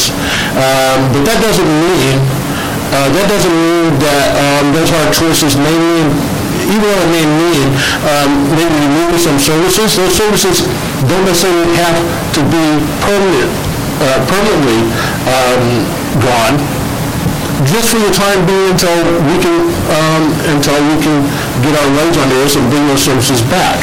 So um, it doesn't have to be, uh, It doesn't have to be a permanent thing. We can, we can, we can try to do whatever we can to try to roll with the punches. And how effective we do that is going to have a lot to do with how we survive. And, um, and we have to survive because uh, there are people out there that depend on us. And as far as the homeless population goes, it is a growing population, and what's really frightening is that um, what we see in our clinics and what I just see generally in my own walk of life, there's a lot of families. You only used to see single men, single women, but now you have single mothers with children, you have single families, whole families that are having this issue. And so um, it- it's, a- it's a top-down, it's, top-down is everywhere. And so, um, it's gonna be a bumpy ride, but, uh, I like to think that we're going to do something about it. And so that's where, and that's why I'm here, because, um, I like to do everything in my power, um, to try to, try to help in any way I can. All right. Uh, Thank thank you both for joining us tonight and being so patient uh, while we discussed all these issues. I mean, again, I think it- that it it all comes together, and and I really appreciate you volunteering your time to be on that board, uh, and hopefully you'll send us some strong messages about what we're doing right and what we could, where we can improve. Um, And, uh, yeah, so don't be shy. Congratulations on your fantastic board. Thank you. I have a quick question. So the, it's never quick, I have a question uh, for counsel. Um, Could you explain to us how our responsibility related to um, this establishment of the new- this new board, what's it look like? Where, where, uh, where's the buck stop and so forth?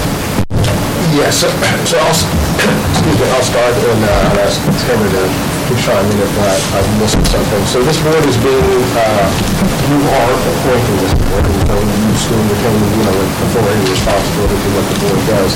Uh, The co-applicant board is charged with the responsibility of overseeing uh, the programs, the policies that, No one can hear you, Mike. I could, that's not good. which is different than no one, than no one listening to.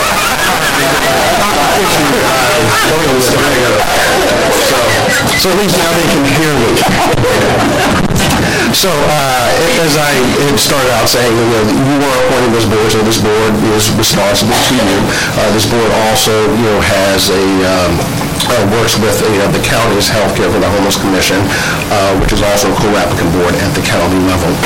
The, the board will be charged with responsibility for overseeing uh, the, the policies and the practices and the operation of our healthcare for the center, healthcare for the homeless center, which is essentially a, a more formal designation of our health uh, care for the homeless programs, you know, within the organization, and and Heather would be the program director. So they would receive, uh, they would be using their meetings to receive regular reports on, um, you know, how we're serving the homeless population, quality measures related to the uh, healthcare being provided to the homeless population. They would be uh, reviewing and uh, making recommendations and approving a budget uh, for healthcare for the homeless um, uh, services, you know, based upon, you know, the grant funding that we receive, you know, from HRSA. Uh, They would look at, you know, um, determining how well we're serving the homeless population, you know, and that could either be through, you know, their direct activities, it could be through, uh, you know, other, you know, measures that we might use in terms of, you know, outreach. They would be considering additional programs that should be considered as part of our offerings, you know, for, you know, the homeless community. And they would essentially, you know, be the subject matter experts, you know, to assist this board in understanding how that element or that portion, you know, of uh, the community is actually being served. The, um, as you recall, when we uh, basically uh, established the uh, co-applicant board, you know, back in November, you know, they have a set of bylaws, a separate set of bylaws, and the bylaws, you know, basically they're the, you know, have a sort of a similar relationship between the bylaws for the county and the bylaws for this organization with one large exception. So you're appointing this initial board, but hereafter, the board will take care of filling vacancies on it and also filling out, you know, any of the, uh, the initial uh, appointments to the board. Uh, There is also an agreement um, that we've approved uh, between uh, the uh, AHS Board of Trustees and the co-applicant board. One of the first orders of business, the co-applicant board will review that agreement to determine whether or not it meets their needs in terms of their, you know, view of the charge that they have um, under their designation. Once they've signed that agreement, then it, you know, covers some very basic things about, you know, designated responsibilities for personnel, finance matters, you know, what the specific requirements of that board are, um, you know, those types of things. And so, you know, probably what we can do is we can probably recirculate that to you so you can uh, re-familiarize yourself with it. Anything that you would add to that, Heather? There's a specific scope of service for the healthcare for the homeless, and so it's the things that are only within that scope.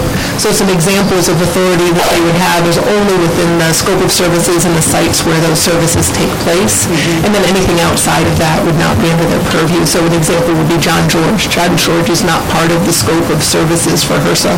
HRSA is very specific, and it's ambulatory care, it's primary care services, and then it's only specifically for those patients experiencing homelessness.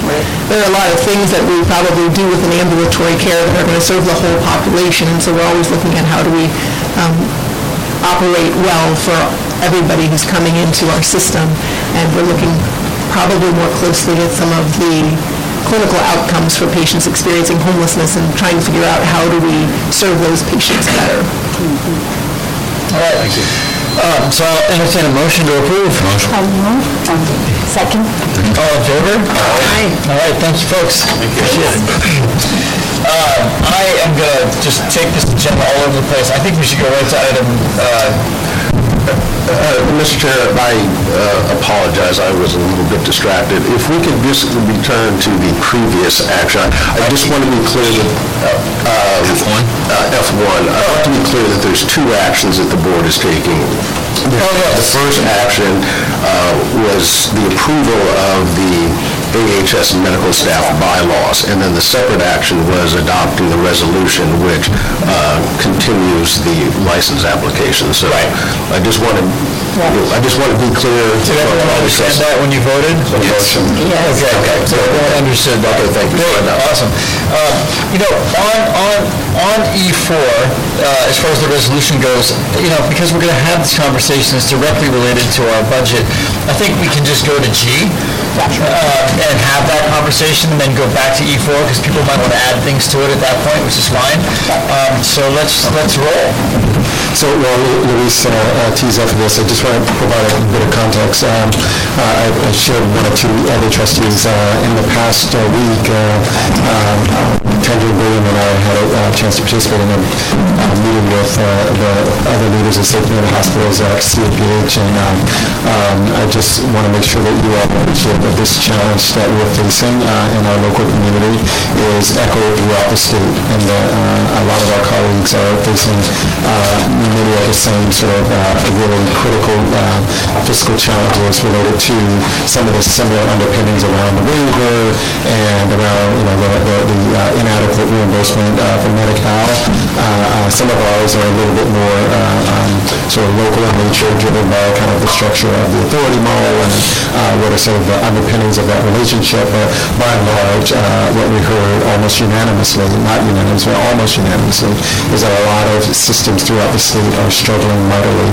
when they look at their budgets for uh, next year and for uh, the foreseeable future with respect to how to finance uh, care for the, um, for the uh, uh, underserved population uh, throughout the state. So with that, um, Luis is, as we committed to you in our, um, in the the retreat, uh, we will continue to refine some of the uh, um, numbers and things that you asked us to look at. Um, And uh, we did some of this with Finance Committee, we skipped the report, but I think within that context, we were trying to go beyond the report and uh, provide subsequent update beyond uh, uh, even that to to bring what we see. So I'll turn it over to him to to do that for you. Excellent, thank you. So, uh, hey, thank you, Delvecchio. So, it's, again, consistent with what you just indicated, as part of your packet, you have the finance report, which went into some detail, the intent, and actually, our, our chair, uh, who is also a member of the finance committee, requested that we continue with these updates on a regular basis and not wait till the next finance committee. So therefore, we wanted to just really essentially today show and share some of the continued progress that's been happening as we're continuing to drill down on some of the information. Um, This slide here uh, recaptures essentially what was presented at the last meeting with better refined uh, numbers as far as how we're quantifying the impact of each one of these measures. And so when we look at those, uh, you know, we we have a range because it depends on how deep we go and what areas are affected. And so as part of this process, I've been able to share, so as we continue on, we've broken it down where there was a request at the Finance Committee and as we're continuing to get feedback from you uh, as it relates to what you're wanting to see and how you want to make sure that you're understanding the, the the impact and the complexity of the process. We've tried to break this down uh, in a way that gives you a sense of the count, the individuals, how they're impacted, so you have this information in your packets, and there's additional details there that provide you some, some greater context. But this is very specific to the wage freeze and all those areas that we would be looking at, specifically uh, targeting just that population there reflected. Then we also talked about the furloughs, and again, this further just solidifies and ties back to the summary sheet that we had before. Um, uh, Again, uh, I wanted to just share with you all and present here that uh, we currently have contracts that are actively being negotiated and are open for discussion. However, we have others that are closed, and we will not or cannot have those conversations until we get to that point. And so I wanted to just give you a sense of what's in the horizon as it relates to our fiscal year. Now, uh, as you can see, four of those uh, six open uh, in the early part of next year, which is well within uh, the the fiscal year. So the material impact of that is, is obviously, you know, certainly something that would have to be evaluated, recognizing that you would only realize a few months of the fiscal year any. And so wanted to just share that with you all. Uh, This is uh, just a high-level uh, overview of of the benefit restructure as we're looking at the benefits. And so this is just giving you a sense of different scenarios that we've evaluated, looking at how we could look at moving in this direction. Uh, Just of some of the keynotes that I want to highlight, this only includes the AHS and the Kaiser plan options. Uh, It is based on a calendar year because benefits take effect, you know, usually have open enrollment in October-ish, and then you have effect January. So this, the calculations are based on calendar year, so therefore the dollars that are being reflected as savings are just half of the fiscal year, beginning, beginning January 1, 2020 through June 30th, 2020. Okay, so if, if we're looking at a total year's impact, you would be looking at twice that amount. Uh, But we wanted to reflect on how this would have an impact on the FY '20 budget. Uh, So those were the things that I want to share as far as it relates to those. Uh, And then lastly, uh, we continue with uh, uh, reviewing and evaluating all of our service offerings. In the last, in the report, you have a very uh, comprehensive list of all the various programs that we've looked at. We then narrowed that down, and we're continuing to do our due diligence on every single one of those, specifically starting with these that we've presented here. Our plan is to, at the Finance Committee, provide a very comprehensive uh, assessment of these services uh, to where then we can apply those to the criteria that we shared before, uh, where we're looking at not just the financials of the program, but also the need, the, the- the programs and what's available in the community, things of that nature. And so we'll continue with that work, but this is just to give you a sense and a timeline of where we're at as we're continuing to progress uh, through this process. So again, very, very complex. We want to make sure that we're very thorough. We want to make sure we're making very informed decisions, and so we're going through that, and we'll have these ready and these dates indicated here. With that, uh, I'd be happy to answer any questions. I have a question. Um, I'm sorry, I- but before you ask that, um, Louis, I don't know if you wanted to frame any of this since as the finance chair before we open the questions or not, you know. I'll, I'll just, I have some things, some thoughts. I, I don't need to start. Okay, fine. Trustee Hernandez. So my, my question is, are we able to cut, are are we able to cut to anywhere near where we need to be? Because I'm looking at some of the figures, and it just, you know, I just want to ask you. Right. So I think, uh, I've been doing a lot of uh, thinking about this, and one observation is we need to uh, acknowledge that right off the bat, a lot of cost savings are not available to us.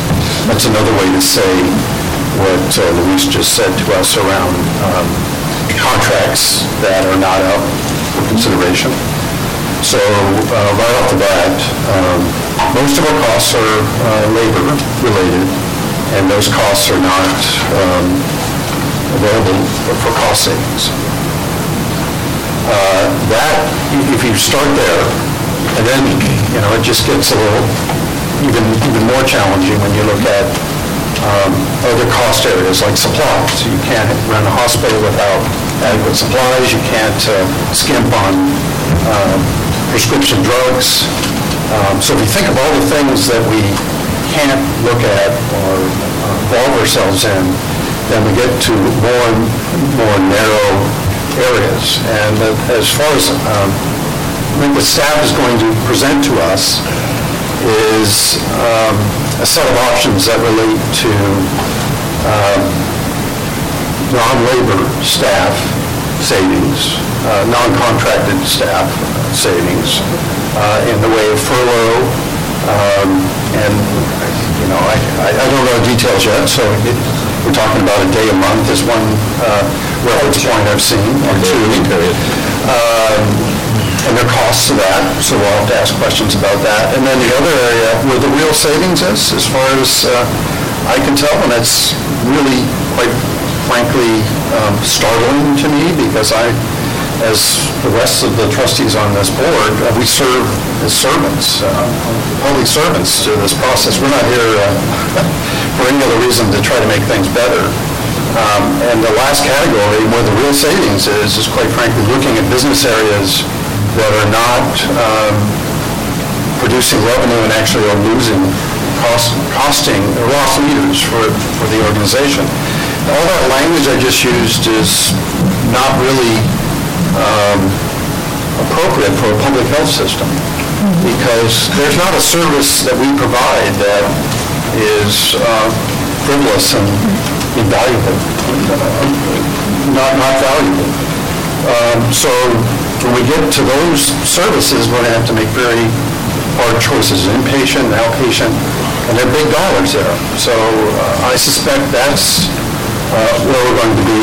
Um, I'll just make a comment as a chair of the Finance Committee. Um, I was on a call yesterday, uh, um, so I wasn't in the room, but uh, with our CEO uh, making a presentation to leadership at Alameda County, and uh, uh, there's a sense that uh, uh, leadership at the county um, wants, and it's understandable, uh, wants to be deliberative, wants to gather more information, uh, determine uh, what the context of this crisis is, and uh, before they make any, any decisions about whether, whether and how much they would would be involved in trying to stave off change. And I'll make this editorial comment. Um, in other counties where the health system is, is run by the county directly, uh, by the Board of Supervisors, they wouldn't be going through this sort of game of chicken that we seem to be stuck in. Um, They need to do their uh, due diligence completely understood, but we need to pass a balanced budget by the end of June. And the end of June is right around the corner.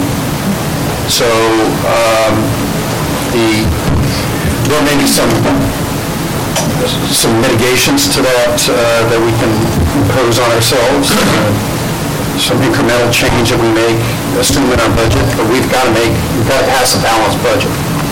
Uh, And if we don't know uh, if the county wants to participate in mitigation to cuts, it leaves us with a very, very difficult set of decisions. So I think that's the context.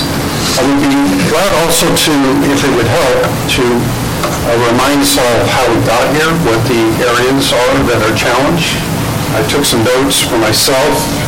Give me a second, I'll pull those up. Get to them.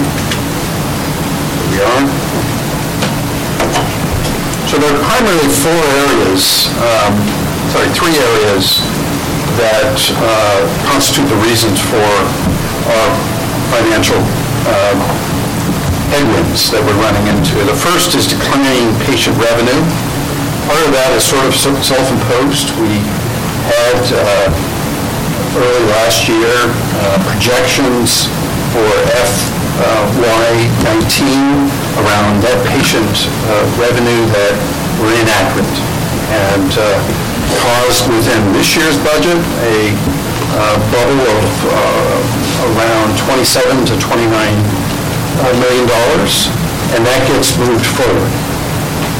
Uh, But there are also other uh, revenue challenges uh, related to what's happening with Medicare and Medicaid. Staff can talk more about that later. The second reason is uh, declining and unstable supplemental income. So the declining supplemental income relates to um, clear indications that um, the feds uh, and and the state uh, folks are going to pass on uh, a determination to save money in health care on the public health system. As uh, uh, our CEO mentioned earlier, uh, we're not the only public health system in this crisis, and it's not by mistake.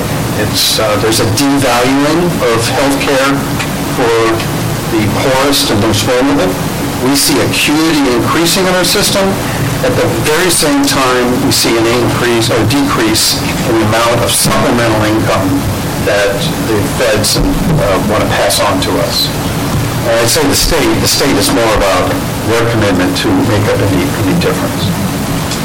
Uh, Finally... And how much is that? I'm sorry? The the 27 million was declining patient revenue, how much is attributable to the, um, Well, 27 to 29 percent was our projection issue. oh, percent, not... No, million, no, million. Was a projection issue. But it continues. And it conti- it rolls forward to the next year.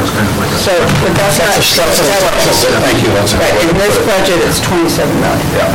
So declining supplemental income and unstable supplemental income. So the way to think about that uh, category is Measure A, for example. Well, I'm- I'm sorry, I go back to my old bromides, but Measure A is at its highest peak since it passed in terms of how much revenue it's passing through to AHS. Know economies don't stay static. We'll we'll have a downturn. So I would refer to that as an unstable supplemental income source. We could see 20 million to 25 million dollar decrease as we did in 2009 in that source coming through to us. 2.5 even. Trustee Jensen, that's not part of the pie that you're drawing, because that's unstable. I think it's the declining supplemental that's more significant in this budget year. Correct. And that's around the waiver. Oh, so there's no way to quantify what the 80 million deficit, but that's fine. For Measure A, it's getting very broad categories. Now, staff can Trustee Chicoine Chicoine is talking about a future, you know, concern about Measure A revenue because of the sales tax base, but, but in this year's budget whole, it's not unstable supplemental revenue, it's d- a- actually declining supplemental revenue. And that's, that's for a total of, And I'm being, uh, It's roughly about the same amount, about $30 million or so, but I, I- we could get the exact number. I think it's probably in a different presentation. Uh, it's yeah. about an. And then I think really, well, we haven't said much about this to each other, but I just want to say it out loud that um, we are in a system that is um, seeing a decrease in our revenue sources. We are not a taxing authority. We have no ability to raise our own revenue. Staff has told us there isn't a strategy that uh, they can put together that would involve collecting additional revenue. And at the same, very same time, there are massive increases, that's my word, there are significant increases in costs in- built into our labor contracts. And quite frankly, a lot of those costs have to do with recognizing market forces, that we have to pay people to be able to live in uh, the local area to do a job here. And there's incredible inflation um, in terms of salaries and benefits just generally in the marketplace, and we have to do our best to keep up with that. There's also inflation in those categories I was referring to before, in supplies that we can't, again, can't say, oh, we just won't buy hospital supplies. Pharmaceutical uh, bills are going up for us, on and on and on. So these are the, part- yeah, if you get to the capital side, construction costs are out of control in the Bay Area. Uh, It wasn't surprising to me at all that Webcor came back with numbers that we couldn't live with. It's really common right now to have out of control capital costs. So we- this is the environment we're in. I was just, thank you, I'm not on finance, so I was just trying to understand the $80 million shortfall, and um, bit. Can I ask a question? This is to um, Maria Hernandez, trustee Hernandez's point about um, making cuts. And I, I do tend to look at the finance meeting minutes and I try and pay attention when I can.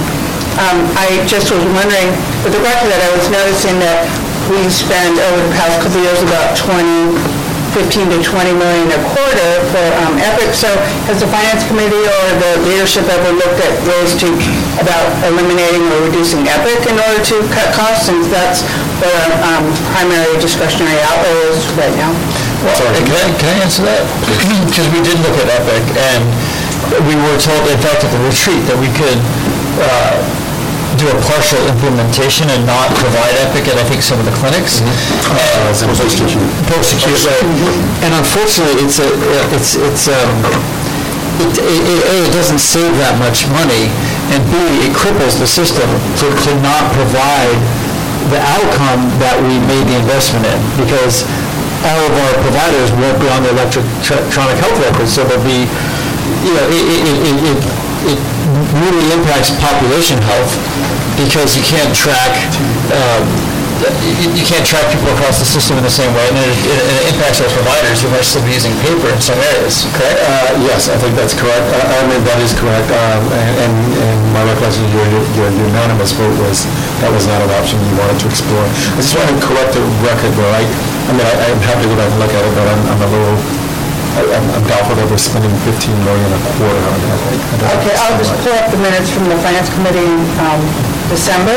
Yeah. Basically, it talked about um, September, October, November, December, there was 9 million in training, and then another, maybe it wasn't quite 20 million, 9 million in training, uh, hiring of 40 or somebody, some amount of people. But I I apologize, I- as I said, I'm not on the finance committee, but I was just trying to get to other areas that cuts might be made, but obviously, um, we discussed that um, briefly at the retreat, so I guess. So, and just to, um, um, uh, so for the uh, the the total, 10-year total cost of ownership for the project was 200, uh, is roughly 200 million. Um, A big portion of those costs are actually our own costs for the staff to actually build the, uh, what you've been hearing about over the last year, uh, to build the product and um, uh, implement it, and a lot of the costs that will incur um, um, in the next couple of months are one-time costs in terms of training and go-live readiness, and then beyond that, then we just have to maintain to uh, operate the system and maintain the system, as well as in the uh, subscription costs for using the system. But uh, uh, I think it's important to note that uh, over the year plus, almost two years that we capitalized the cost, um, you'll recall that about probably 75 to 80, if not north of that, percent of the staff that are on this project were staff that we redeployed from already being on our legacy system. So it wasn't a net increment in cost, it's cost that we were overcapitalized for a while that now come back into We've had some, operations. right, exactly. And we've had a few capital costs, like the leases for the building and some of the... No, because they have, like the staff, the- the staff that have been involved in Epic will move to our capital expense and off of our regular operating, but they're gonna be moving back because they work for us now. I mean, they always, they always, but but they, yeah. But now that we, yeah, they're not capitalizing them. Right. So that, and that was the other third, was the increase in labor expenses. So it's declining, declining in unstable supplemental reimbursement, declining patient revenue, and increasing labor expenses that contribute to the $80 million shortfall, those three things. So on the declining, declining supplemental, maybe staff could say more about the 1115 waiver and what's Sure, happening. yeah, so, so the, the, this, uh, the waiver uh, is a five-year waiver, we're in year four of the waiver, going into year five. Uh, The waiver was designed to decline precipitously in the last two years, we've talked about that for a a while, and and so we, we knew that was coming, but the, the, the fact is now we're, we're actually putting in the budget that that's actually happening. The other piece was, uh, over the last couple of years, because we knew it was coming, uh, through CAPH and, uh, uh, well, mainly CAPH, we've been working on other avenues of supplemental funding that were designed to sort of close that gap or to replace those costs as they declined, and are the, that you've heard, QIP, Quality Improvement Project, EPP, the Enhanced Payment Program, and the uh, uh, Medi-Cal GME, uh, which is not quite approved yet, but we've been uh, uh, budgeting for it. Um, That, that that those numbers um, came in a lot less than what we were hoping to get, uh, so that they're not sufficiently closing that gap. So that, that's really um, what we're, what we're now realizing. Um, in- Were those in programs cut, or did we overestimate? what no, the they were- they revenue were would be? designed to, when they, when they were conceptualized, they were designed to be a, a larger supplemental program. Uh, And as they've gone through the levels of approval with CMS, uh, they, they have been cut down um, uh, before they're approved. But as they've been going through the approval process in various stages, the size of the opportunity has been reduced uh, dramatically. Trustee So uh, I'm trying to wrap my head around the, you know, the question that mm, trustee Hernandez asked, even calculating all the ways that you're cutting the costs and what we need to, uh, you know, fill that gap, deficit gap. So right now, if it's a 1.48 percent EBITDA, we are looking at about 64.5 million, but we, if we go to like 2.5 or 2.3 or something, it's 80. That's correct. It's about, so it's anywhere between 65 and 80 is what we are looking at. So despite, you know, these are still very minor. Yes. So, eh, Yeah, I also want to clarify that um, the- the gentleman uh, who's on the table here said that we have a one-time problem. We actually don't. This is, uh, we don't see any um, sunshine on the horizon that uh, the trending in supplemental in particular is is troubling and our costs are continuing to increase. So um, we got to deal with this coming year, but there isn't, uh, let's get through this year and then it gets better um, condition.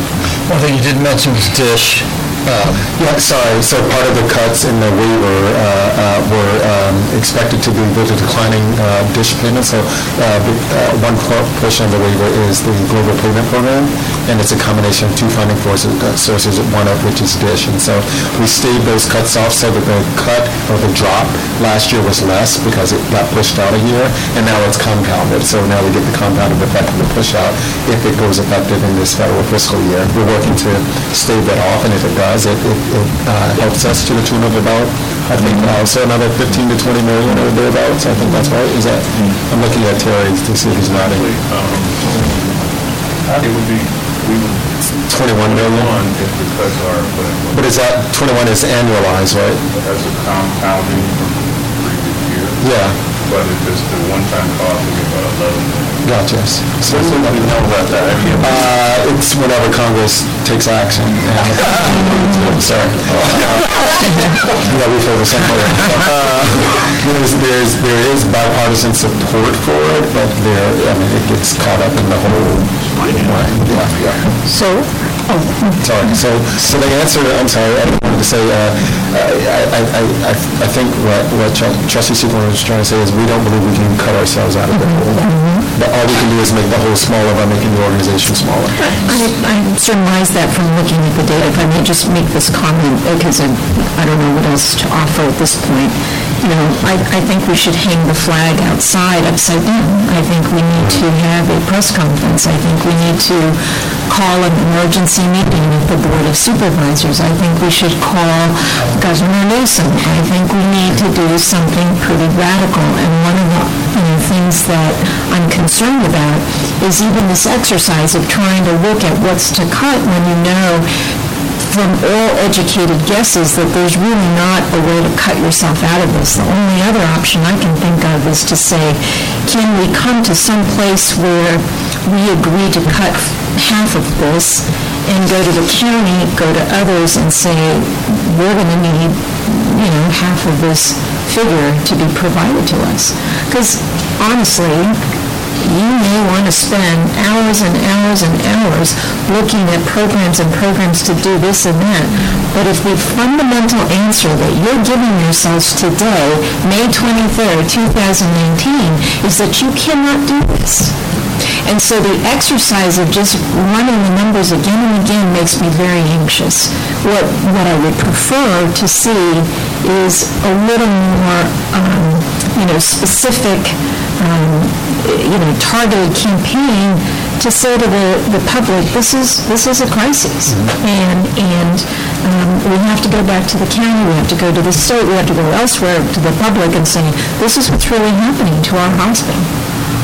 Because I'm worried about, you know, the exercise of looking for this and looking for that. You're not going to make up the 80 million. See, I, I I wonder though, if I may, uh, there are several ways to look at it. And when I started to look at the specific programs that were, uh, you know, contributing to the negative uh, reimbursement, I, I started looking at them and I thought that there are stories that go with each of those about the, about the service that it provides to the community, to the county, to the city, cities, and that if we could you know, put that together in the right way, it tells its own story. Well, you know, you can, you can do the top-down where you say, you know, we have supplemental cuts and we have global cuts and so forth. But when you get into the services, you know, like for instance, I, you know, psychiatry, I, I think between the two, it's like $15 million. I, I would maintain some of that is, a lot of that is tied into the social determinants that we were talking about earlier, okay? Uh, A lot of it can be measured, you can look at administrative days. Uh, The sheriff's department made a decision about eight or nine years ago to close their inpatient services at the county jail. Uh, They, as I recall, you know, they uh, entered into a contract with uh, Santa Clara County, and somehow now, 27%, I think it is, or over 20% of the beds at John George are used by criminal justice clients, right? Yep. And so the question there, so the first question I have is, are they paying their fair share? If we looked at their contract, are they, are they paying so that they don't contribute to the $9.7 million deficit?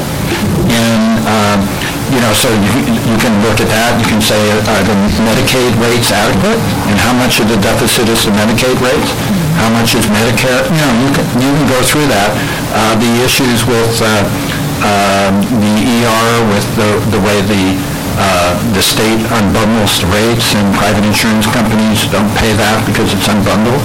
Um, We can tell stories, and I- that's just psychiatry, and I think we can go a number of, and I think that becomes a more compelling story, because now you're talking about the citizens of Alameda County, and you're talking about the dilemmas that we are in that transcends all of us.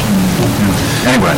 I appreciate the sentiment and, and, and, and, wel- I'm sorry, I appreciate the sentiment and, and welcome the, the guidance. Um, I think for us, it, it is at that point, I, I- we, we're, we're, I- every time we talk about this, one, I I try to repeat a couple of things. One, the budget is a tool, it is not the end all be all. It's, what, what, what this is about is quality care and, uh, uh, great patient experiences, uh, eliminating disparities and all that.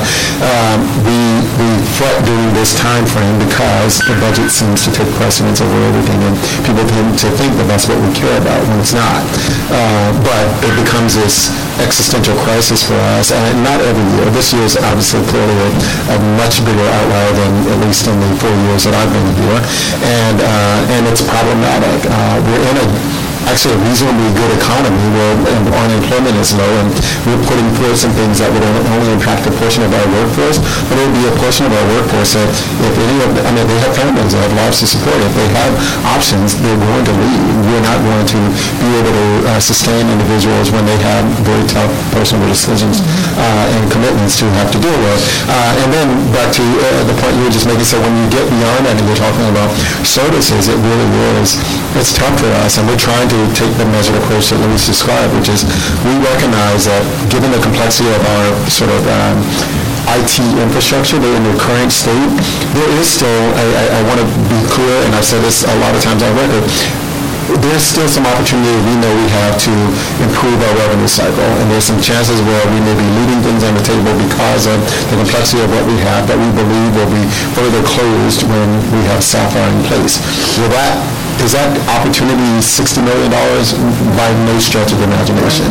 We're a system that by virtue of the payer mix that we have, and the way that that, uh, those services are reimbursed from those various payer services, the largest of which is Medi-Cal, we're designed to lose money.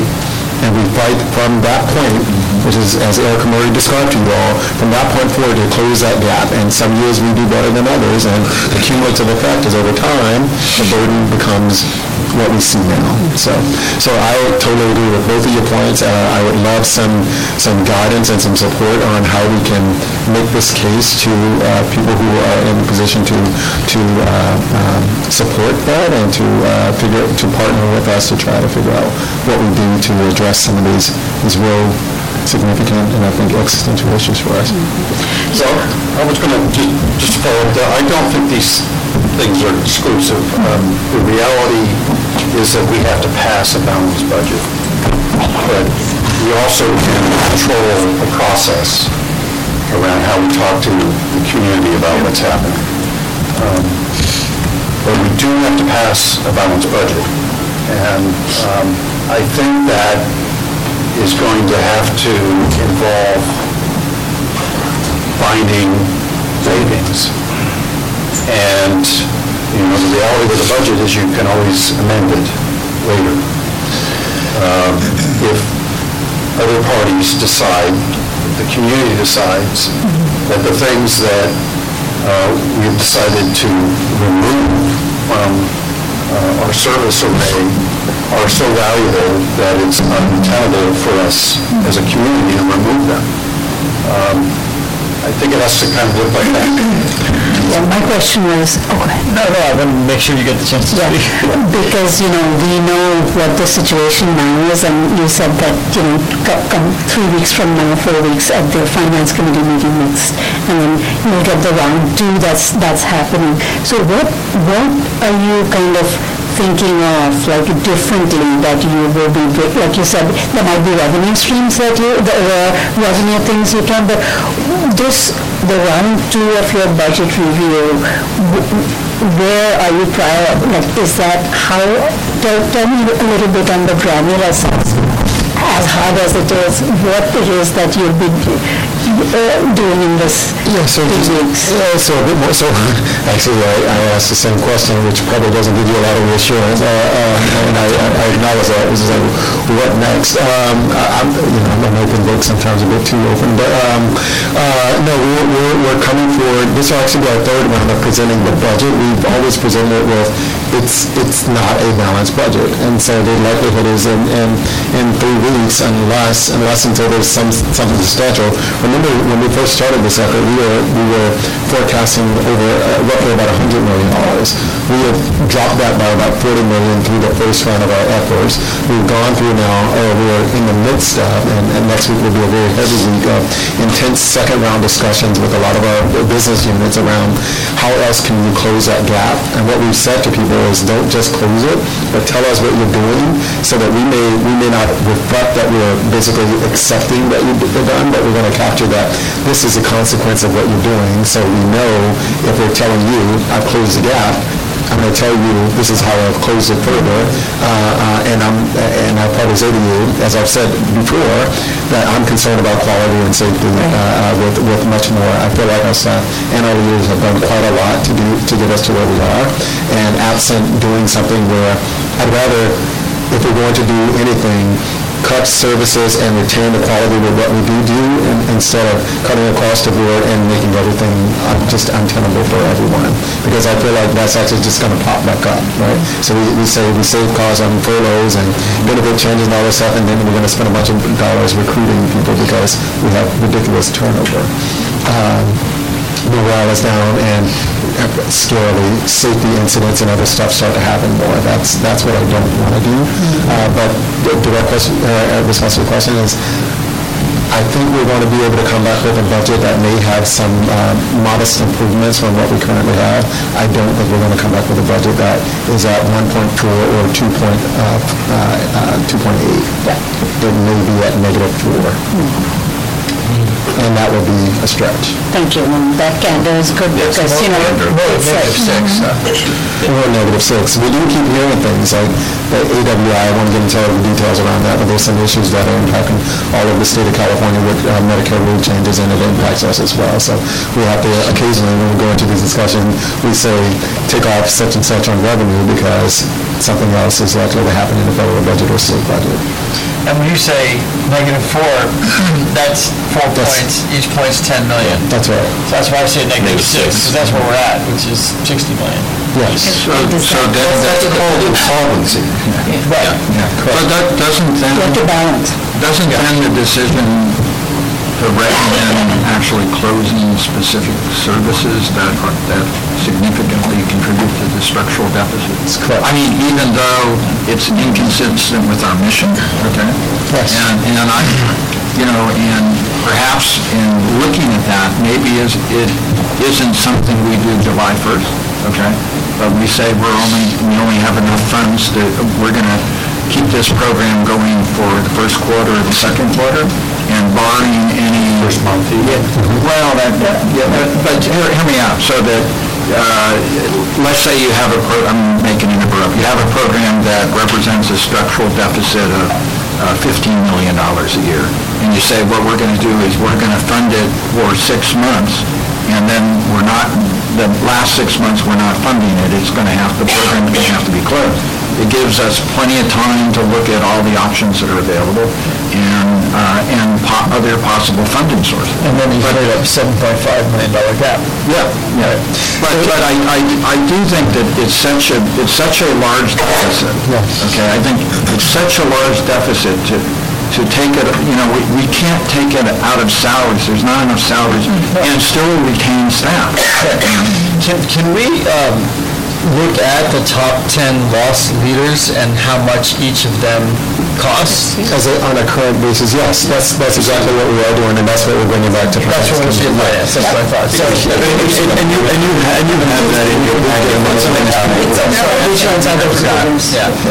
Can I say, you, know, I'm like, this is a page, page, I mean, there is, uh, let me, let me just say one more thing, and I know I sound like Chicken Little, but um, it's kind of my job as chair of the... sky's falling. Yeah, I really don't, I don't think that helps to overreact, I really don't. Um, So I'm I'm trying to be thoughtful about this. But, you know, the reality is, um, we don't have any means to get financing. We can't print money, we can't finance. And we don't own anything. And, and we don't own anything, anything that we can sell to transfer into, into services. Therefore, if we go halfway or partway, I'm not responding to this strategy, it actually makes sense, but if we pass a budget and we sort of wink and nod to each other, you know, maybe a miracle will happen. the time at 8 p.m. and then the hours are not over. We could- Thank you for giving me hours to have this, but By now how long it goes. Thank you for giving me hours at 8 p.m. and then the hours are not over. Thank you giving me hours to have this. Everybody says that. I love that you say.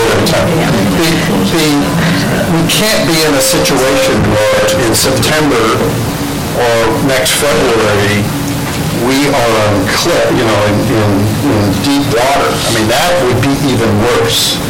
So I'm just for, you know, foreshadowing the hard difficulty of this decision. Um, you know, we don't have a lot of options. We've got to, we got to make a hard set of, hard- I just see a lot of hard decision-making uh, ahead of us in June. Um, Can I just ask you, um, Luis, or, or, um, or the CEO, so, and these options under consideration, I, I- wh- what is the total in here that this is being presented to the board, and we've already discussed that we don't have a lot of other savings, so what, what, what, in these options say that all these options were implemented, what would, what would be the impact on the budget deficit? So you talking about services? Uh, No, she's No, I'm talking talking about, about uh, so it's, the it's- option. what we- uh, so the summary page shows you ranges, and the associated pages show you different gradations, and they're just ideas, so, So just, you can just give me one number, that'd be great. I'm sorry, I don't- I'm not looking at it, but uh, I see you have it there, so I'm It's just... on page 403 and 402 of our packet. 402 and 403 of the packet. Yeah, so if you just add up, the- if you, if you add up the left and, right and left side, you're... Sure, it looks like roughly 17, 16 or 17 million. Okay, so tonight we're looking at 16 million, so where's the, and, and then, I guess what you're saying is that the rest of it's gonna come from the finance committee. Those, Do you have those inpatient, outpatient? Oh, that's in the finance committee packet. Yeah. So you want to talk about the, the actual, Taft, you have it right here. Yeah, Psychiatry is yeah, it's not on the slides, in your packet. Yeah, it's in the packet. Medicine, So, uh, 9.5 million. somebody added up. Yeah, so, I mean, it's already, 46.7. 46.7. Okay. So that would be, that would be Just eliminating, inpatient. that that would be eliminating psychiatry, uh, psychiatry, medicine, women's health, cardiovascular, neonatology, and cancer. That was forty-six million dollars. And there's a forty-four amount that's not all that different on the outpatient. And, and, and be clear, that's, that's, those would be uh, um, annualized costs, and so if you don't do something at the beginning, uh, and, and obviously with any of this stuff, if you're doing something that substantial, there's a could build-up period to actually, well, round, I should say wind down period, that would actually occur. So you- again, you have to cut more to get more, uh, because you're not gonna get it all right away. It sounds like we're there.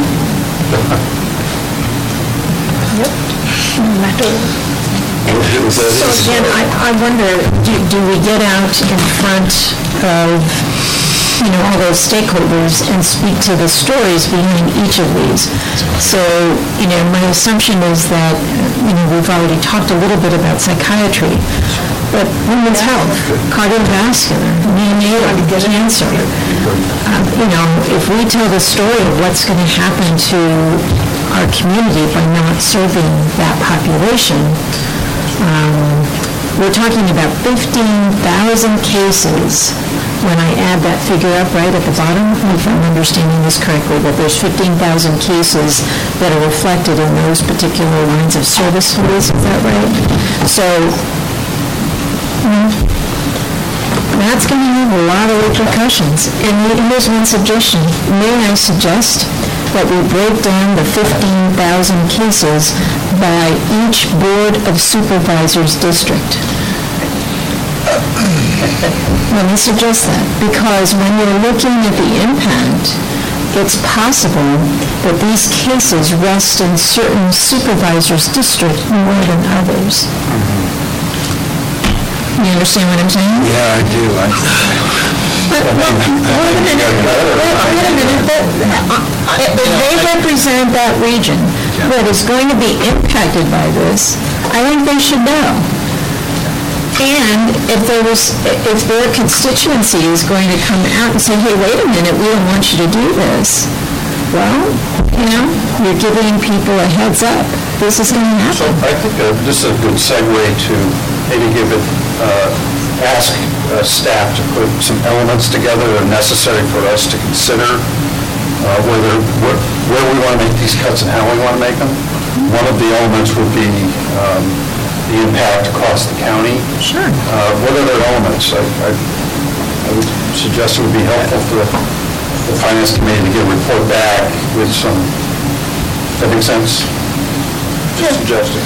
Yeah, uh, yeah, I'm sorry, I- I'm, I'm having a weird reaction. Sorry, trustee Hernandez. I, I, I- yeah, sorry, I'm, s- uh, I'm asking, it feels, uh, I'm asking a question. I, This affects certain Of course it does. Okay. Of course it does. We know our population is in the poorer parts of the county where we have pockets of poverty. We know that Oakland and Hayward are more impacted than other, other, I, I, I- it just feels a little too personal when you break it down by supervisorial district, but, um, because I, I believe that all of our supervisors share our interest in public service and serving the public. And so I prefer across the county estimates, not, not by district. I- But Maybe you're misunderstanding. I'm saying that this is going to disproportionately impact certain supervisors' districts. yes, that is true. Okay, and I'm asking, shouldn't we give them fair notice? Okay, all right. It- it- I I heard it a little differently, but Okay. fair enough, fair enough. Um, I I have a question, I have a thought. Um, At this point, do we move from item G into item E4? Because now we're talking about what message we're trying to convey? So, exactly, do we need to like tweak it a little bit? Yeah, And so- add something more that came out of this? I mean, if I, if I'm, if I may suggest, I don't want to... And I was trying to get us out of here tonight, and I apologize. I- No, it's all good, no apologies, no, sir, we need, uh, so does your apologies. Um, uh, yeah, and this is important. Um, I will say that, uh, uh, to your point, I- and I know that the board uh, uh, is very thoughtful and conscientious about this, uh, that we, we are uh, attempting, uh, and I think having conversation with the county to see what relief or support can be provided, not on a one-time basis, but a structural basis. Uh, We appreciate, as as trustee Chukwin said, that this is, this, there's an appropriate amount of deliberation uh, that needs to occur, and we'd love to uh, sort of collaborate in that effort. I think that uh, one of the things that we've tried to convey is uh, uh, maybe that time should be enabled, and one way to enable that time, especially looking at some of the bigger asks that we, or ideas that we put forward, is to say, we recognize that the way that AHS is financed on a year-over-year basis is via the consolidated treasury. And so we have a permanent agreement that talks about what our debt limit uh, is and needs to be. Uh, That agreement uh, um, uh, basically caps the amount of of reliance we can have on the consolidated treasury. We could um, sort of put a stopgap measure in place. That would say we'll relax or suspend or whatever it is the terms of that agreement, at least for a couple of months, up to perhaps a year, while we um, jointly participate in a collective effort to deal with the real structural and fundamental challenges here and look at any number of longer-term solutions that might change the dynamics of all of this for, for everybody involved. So if we're advocating for, you know, not just putting out a story that talks about the human impact here about virtue of the services and the people who provide the service, uh, but also saying we want to put forth a, what is probably a realistic and tenable solution, I would, I would recommend to you that that is one that I think should be given additional consideration in light of where we are and the time that we have remaining to, to deal with So this. if I could um, simplify what you just said, um, or maybe turn it into something more actionable. Sure. Excuse me. And I think we kind of indicated to, when we were uh, talking with our county partners, you know, they, they really want to look at our data, you know, with, with uh, Toya and, and and verify it, which I I get. Um, So we could take the resolution that is in E4, and we could add a therefore, we're requesting that the county relax the debt limit, the the permanent agreement uh, for a period of one year to allow us to enter this conversation. I mean, we can do that now, uh, prior to passing a budget, um, because I think they want to know what we want, and I think we've, we've, we've indicated that we, that the- the, the easiest temporary fix and it's temporary and it's a fix, it's not a solution. The easiest temporary fix would be to relax that, that, And so, and if you were to do that, what I would say is, I mean, you, you you would, that would enable you to, to either pass a budget that is a, uh, Yes. a negative budget, or just continue operations sort of while this goes I I on. think, yeah, I think we actually have to do that in, in, well, so, so first, we could add that to the resolution, so that we can send that to them. But secondarily, as part of the budget, and maybe we include language to this effect in the resolution, I think we actually have to let the county know we're, we're prepared to um, implement the measures, some of the measures that we've already agreed to regarding work furloughs and whatnot, and, and the real savings. Like, I want, I want them to know that we're willing to, to take those, to do wage freezes, to do um, work furloughs, et cetera, but, and, which gets us down further. I I forget the total amount, because it's not in front of us, it's like 17 or 17 million, so that, you know, the relaxation of that debt limit wouldn't be the full 63, it would be 63 minus 17, whatever that is. I mean, I I think, so, but, that- but we don't actually have to take that action until we adopt the budget, but I think we should indicate that we're ready to do that. So that's my thought on what we could do to modify the, I'm trying to catch up. um, What sort of budget do we pass? You would, you would end up either taking a, ne- uh, passing a negative budget, so you'd be effectively saying, I'm passing a budget that would uh, um, would result in the organization spending more than it's going to, or projecting to spend more than it's going to bring in, which means that it would be increasing the debt onto uh, the county while we figure out a a longer-term structural solution. So does that mean we also need to change um, one of these bullets which said staff is authorized to develop a budget resulting in an EBITDA margin of not less than 1.48? Now what are we going to do? Yeah, that we'll, we'll amend that.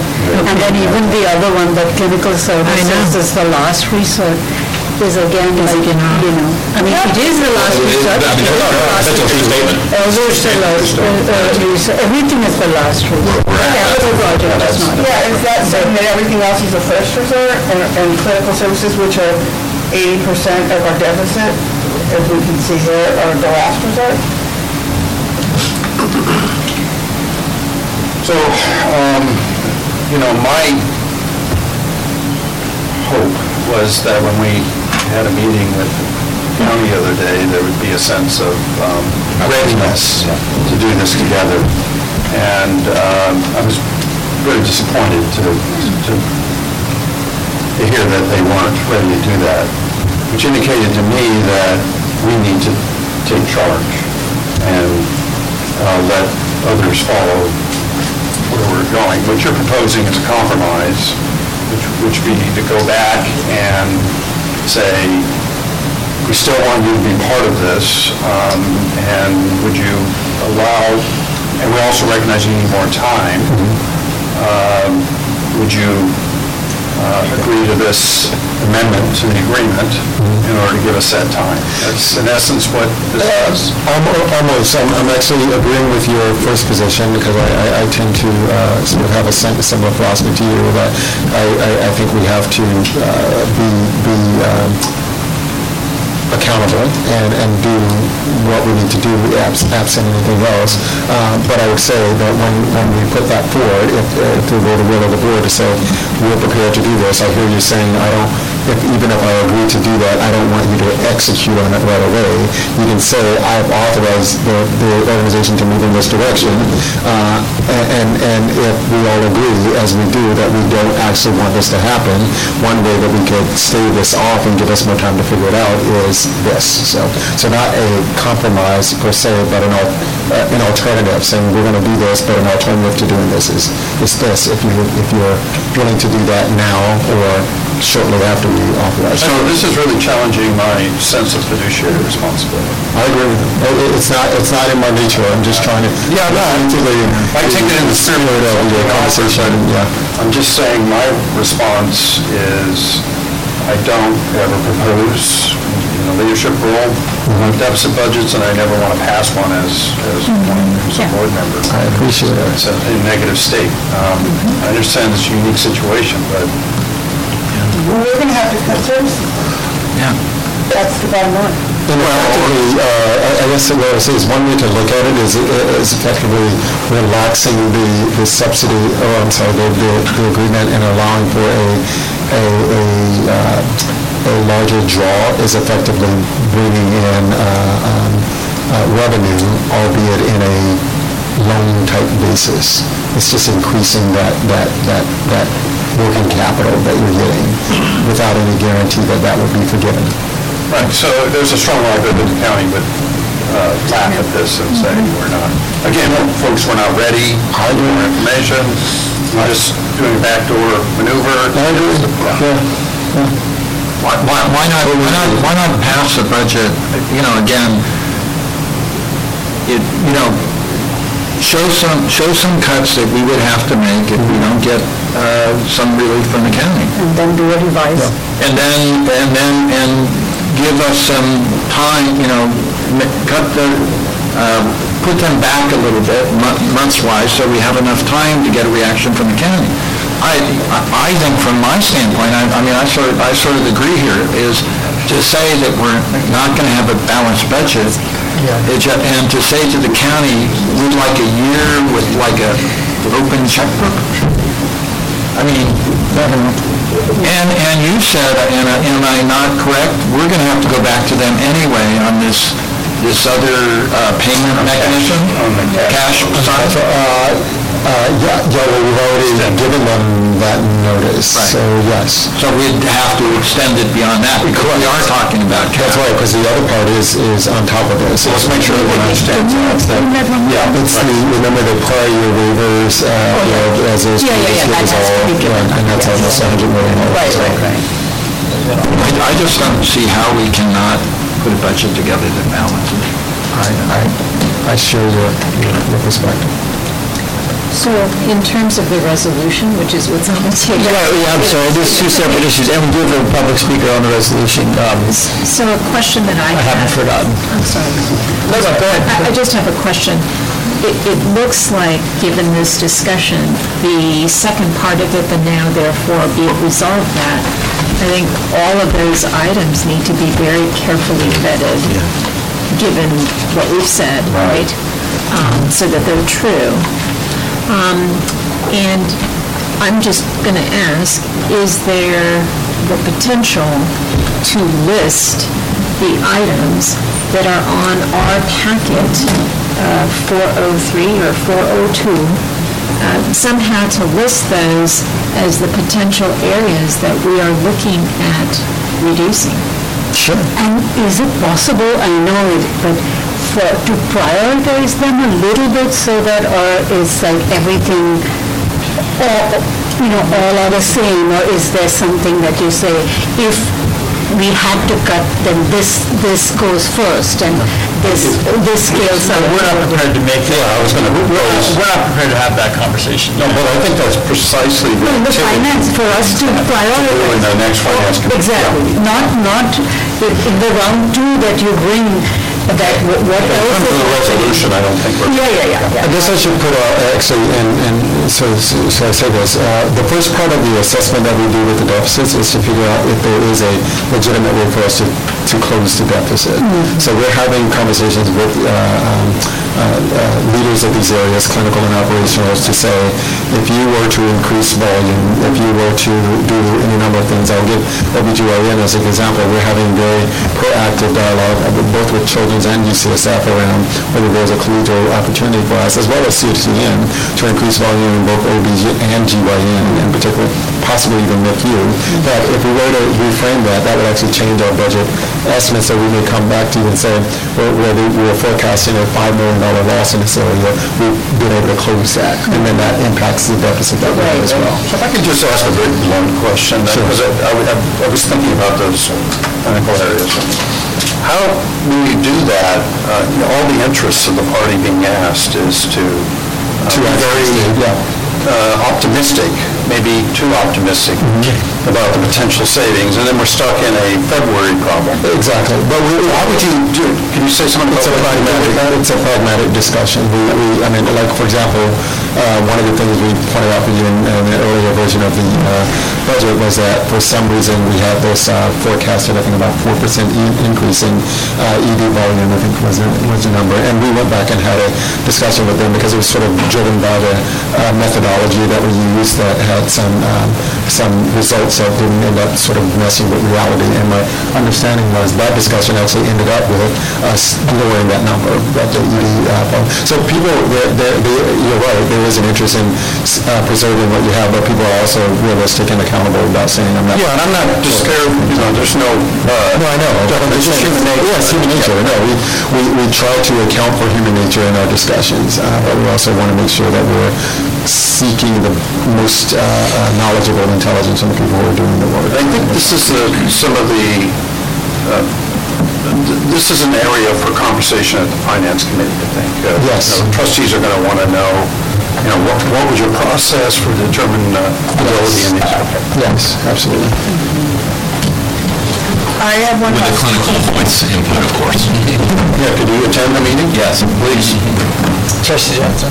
Um, So given that this is, and if we do adopt this, then this is the sense of the board in continuing with the budget development, correct? Um, I have a question for um, Deborah Keeling. How would this be implemented in ongoing contract negotiation? If we provide this, is there any chance that this that our negotiators will go to the table with the going ongoing contract negotiation and say, um, the board said basically that we're, that they want to keep, cut wages or keep, um, When you say ongoing, you mean the contracts that are currently under negotiation? Uh, Yes, it could have a So, just so impact the board's on- aware, when we do this, we will be giving permission to the CEO to go sit at the table and say, um, we're not gonna. It could, I, I want to say, I say it absolutely will, but it could have an impact on offers or uh, uh, current negotiations that are happening, yes. And um, I guess Mike, oh, he's not here, but then I'll just close. So a budget resolution of something of this nature, isn't, there's no need in terms of, and I know this because we haven't done one in the past, but I guess we're doing this because we're in such a uh, common, a strange and um, critical situation that we feel that, as um, some board members pointed out at the retreat, that a resolution giving the um, the CEO the authority and the guidelines to, to um, move forward is really important.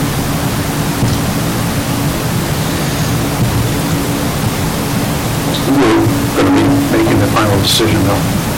Sure, but things could happen, as I just mentioned.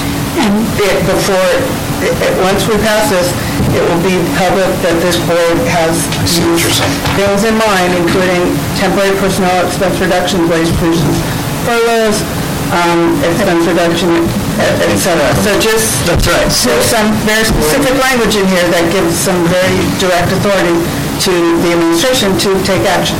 Yeah. And in the spirit of partnership that we have, I mean, total solidarity and partnership here we have, because here's where we are working with, as we are thinking about like this resolution, just to keep kind of between us the checks and balance of where, um, that when such things happen, that the board is, uh, is made aware of like these things and, and some. Because the action you're, you're you're giving is, uh, the resolution doesn't provide an action. The resolution is a statement of, of, of of what you believe needs to happen, and the action is the budget. Right. We're not giving the, well, you're not, you're not giving any authority to do any of those things right now. We're giving the, the, the, the request to look into these things, to bring them, and, and that you are willing to consider them as a component of the budget. That's it. It's just a... Okay, that's really helpful to kind of understand that, because that concept is the optics, the optics of it has to be, no, but in the optics of it, of understanding it, no, it will come to the board, and the board will do that. Just push on another step, because I I think, so for example, Yes. you uh, had a slide that uh, listed open contracts. So in your uh, information back to the finance committee and then ultimately to the board, there will be a filter, of course. Um, You could say, this is the budget that's balanced now. One of the ways that we're suggesting you get there is in those negotiations, we get at this standard. Correct. Right. And it's explicit. Correct. Yeah. Just like, yeah, explicit determination of whether you would work for uh, one day, of, you know, a- a month or, or, you know, every pay period or that's whatever. Right, so people, whatever it is, we, those weren't, those weren't like hard and fast, it would give you a sense of if that was it, so you just got an anchor or something, it would, this is what the projected amount would be. There's nothing so final about any of that. So, okay, stop for a second. By the way, I, I- I lived through furloughs, trustee Jensen, and I both for the city of Oakland back in 2000, whenever that was. 12. Was it that, well, that was earlier than that, anyway. What was that like? Oh, it sucks. I mean, it, it really, it, it, I moved from my house to an apartment, and, and it was tough, and we all took a, I mean, between the furloughs and the givebacks, we all saw about a twenty-two My percent. position was cut, eliminated. Yeah, we saw, and, and it was, it was, it was, I don't think the city's ability to provide services ever recovered. Um, But we, we had to do it, I mean, we had no choice. The difference was, that was in a poor market where unemployment was extremely high and people wanted to hold on to their jobs. We're in a hot market where unemployment is at its lowest rate in 40 years, and, you know, other, you know, wages are going up an average of 3.3% a year. Um, Michael, do you want to come up here? Sorry, you've been very patient waiting for your public comment now. Thank you, I appreciate it. And uh, before I get into the meat of it, uh, I appreciate the extension of the offer for the subcommittee, um, uh, and I always welcome that kind of dialogue. We- started the subcommittee with the city of Alameda, and I always felt that was positive dialogue that we could have with the city, and we we do welcome it with Alameda Health Systems, which we consider our partner. So there was E-R Lobby. Uh, Ken, E-R Lobby. And so there was no disrespect or anything intended in my comments or, or anything like that. Um, to the resolution, it- I'm very, um, I wear many hats, so I'm the president of the Alameda Healthcare District. I'm also uh, a card merit uh, carrying a union member um, for um, a uh, fire department, and uh, I also sat on other boards and negotiated contracts. So I've, I've kind of seen many, many sides of uh, of bad budgets and good budgets, unfortunately. And um, as an employee, um, bad budget times have always uh, made me nervous, and uh, my colleagues nervous, as you brothers and sisters. And um, so I caution, and I, the wording in here about wage freezes or wage cuts, um, it almost, um, it almost directs uh, staff to uh, negotiate in public, basically. They're saying cut wages, that's negotiating in public. Uh, And I just want to caution this board on on directing staff to do that. Um, So that, that's my two pieces, on two cents on that. Um, As a healthcare district board, uh, and talking specifically to capital projects and being involved in many publicly funded capital projects throughout my 30-year career in public service, um, I know that timelines, two weeks means two years. And April 20th, uh, or April 1st, 2020 is right around the corner, literally two weeks in the public domain. Um, And to delay or to direct staff that it's okay to delay capital projects specifically. I'm Alameda um, makes me nervous, uh, as an elected official. uh, As an elected official to uh, protect the services that uh, Alameda Hospital provides. So um, I caution that wording, and I, um, I- I, as a public um, person, I don't support the resolution that you're putting forward. Thank you. Thank you. All right. I do think, you know, I would just say that it's, um, I think the culture of this board since I've been here to err on the side of transparency, and honesty with our stakeholders. And I, and I understand the points that were just made, but I think I would prefer that we be honest with uh, people who have a lot to- at stake, uh, as opposed to um, hide realities. This is an incredibly um, challenging uh, budget, and uh, the options are uh, narrow for us, so uh, people got to know that. I'm, I'm not going to support the resolution, but I would just um, add on to the public speaker and just suggest that if you're going to keep the resolution as it is, including giving um, extensive discretion to staff to do wage freezes and furloughs and and bargaining um, in public, also the the provision about new capital projects will be deferred and progress projects will be subject to further review. I would just suggest adding um, another resolution, another um, point to the resolution to um, point out that, that the board will disregard legal or contractual requirements in developing this budget, because that's, that follows the um, second point on here. Point, point of clarification. Uh, My understanding is that the work furloughs and the reductions we talked about were not for organized unions. They were for, they were for non-represented non-covered staff. Unrepresented. Yeah, so, so we're not really negotiating in public. Uh, That's correct. I think it actually, on the labor fund, though, it does include one, uh, which is AFSCME. Just, the, in the um, data was provided, AFSCME were included because in previous conversations, uh, you asked for a breakdown on who would be impacted, and we were defining for you the separation between represented and unrepresented staff. Those groups are mixed based in the facility. In the core, AFSCME covers the majority of managers. Leandro and Alameda, they do not. They're unrepresented in nature. And so we broke them out for you so you could see the difference because various terms were being used such as exempt and non-exempt, represented, unrepresented, and so we wanted to create clarity for you.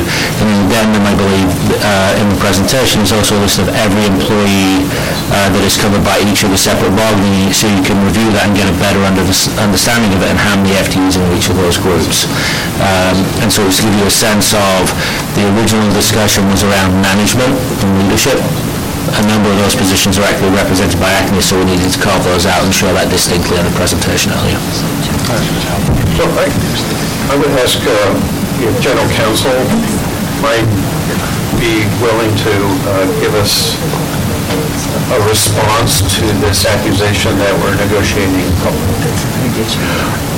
Well, I am not entirely sure, you know, what the basis of all of it is, but is, again, as Tony said, the, you know, it's an illustration of, of where those things might occur. Um, You know, I'm, quite frankly, right off the top of my head, I'm not familiar with anything in the contract, which, you know, basically goes to that particular piece, so, yeah, I would defer to him in terms of what he thinks about that, so.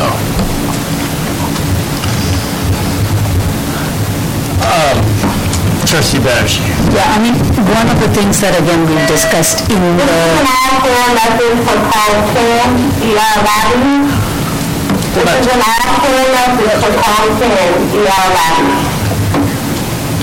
this is goals, priorities, and values as well. So as we've uh, discussed at the board retreat, for which we don't have the minutes, but if you would have seen the gist and the context of what it was, and in the finance committee meeting too, is there any language here that we can like tweak to say that if we have to do like wage freezes and cuts, that it is like the top, um, that it's kind of like the leadership um, sets the tone for it. I'd really like to see that somewhere, to see that if we are asking that, to see that, you know, the higher um, income folks um, get, gets, you know, ha- have that happen, and I know that we've discussed this, so can you explain that to me?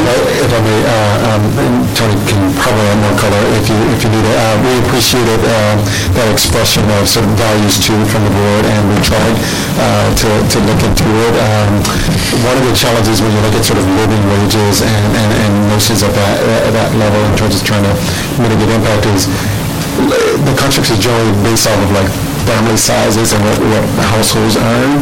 And so uh, we were worried that, for example, if we, um, if we said this would not impact an employee who makes less than, I'll just pick a number, $50,000 a year, uh, that, but an employee who makes $60,000 a year would be impacted.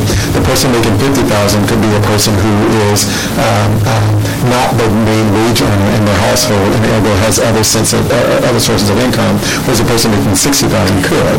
Or the person making 50,000 could be a person who only is a single person, where the person with 60,000 is trying to care for 40 or 40, what, four family members. Uh, So, so when we look at it that way, it's tough to kind of draw the line or make a distinction without like having kind of a meta-analysis with details and data that we don't really have for all of our workforce. So the value is certainly one that we would love to espouse. Uh, It's just tough to do that without any, with any sort of uh, absolute certainty that you're being able to thread the needle in, in a way that I think uh, you're, you're suggesting. Yeah, but can the leadership team be an example of that in that sense too? Again, like, I'm, I'm I'm just trying to play that in as many ways as I can, that when we do that is, Do you mean like, are we, we- are we included in the number? yes, I know you are. Oh, I know you are. Yes. But if, if, you know, like even in your prioritization, as you're doing all of this and you're bringing round three or four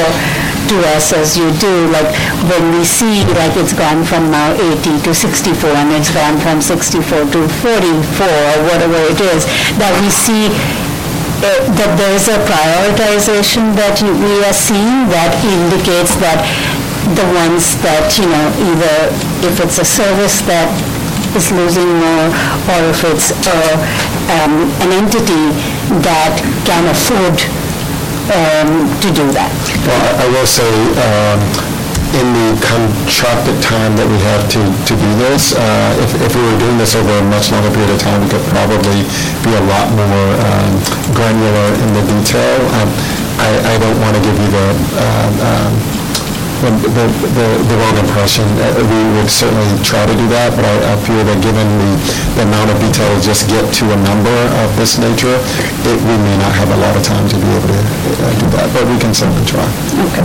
Can I, can I ju- just on the, on the last point of uh, trustee Banerjee about afford, I, I, this is purely my role as CHR. I'm very cautious about using that term. Uh, and I will tell you why, um, simply because I have no idea what someone can afford. I don't know how many family members they support, I don't know what their personal situation is, I don't know what the outcome in their life would be for, for an individual employee to go on a furlough. An assumption because a person is either unrepresented or makes a slightly higher, higher hourly rate than the person who sits next to them, that means they can afford it more, is a very risky path. I don't, I'm self from assumption, I don't know what anyone could afford. I know what we pay based on market or what we pay in the collective bargaining agreements. And I assume any impact that we make either on a wage freeze or lack of increase or a furlough will have an impact on that individual. If we were to do a wage freeze and a furlough for an individual, you're looking at an impact of 5% plus a year on someone. Um, the great concern there would be we'd start a spiral of turnover.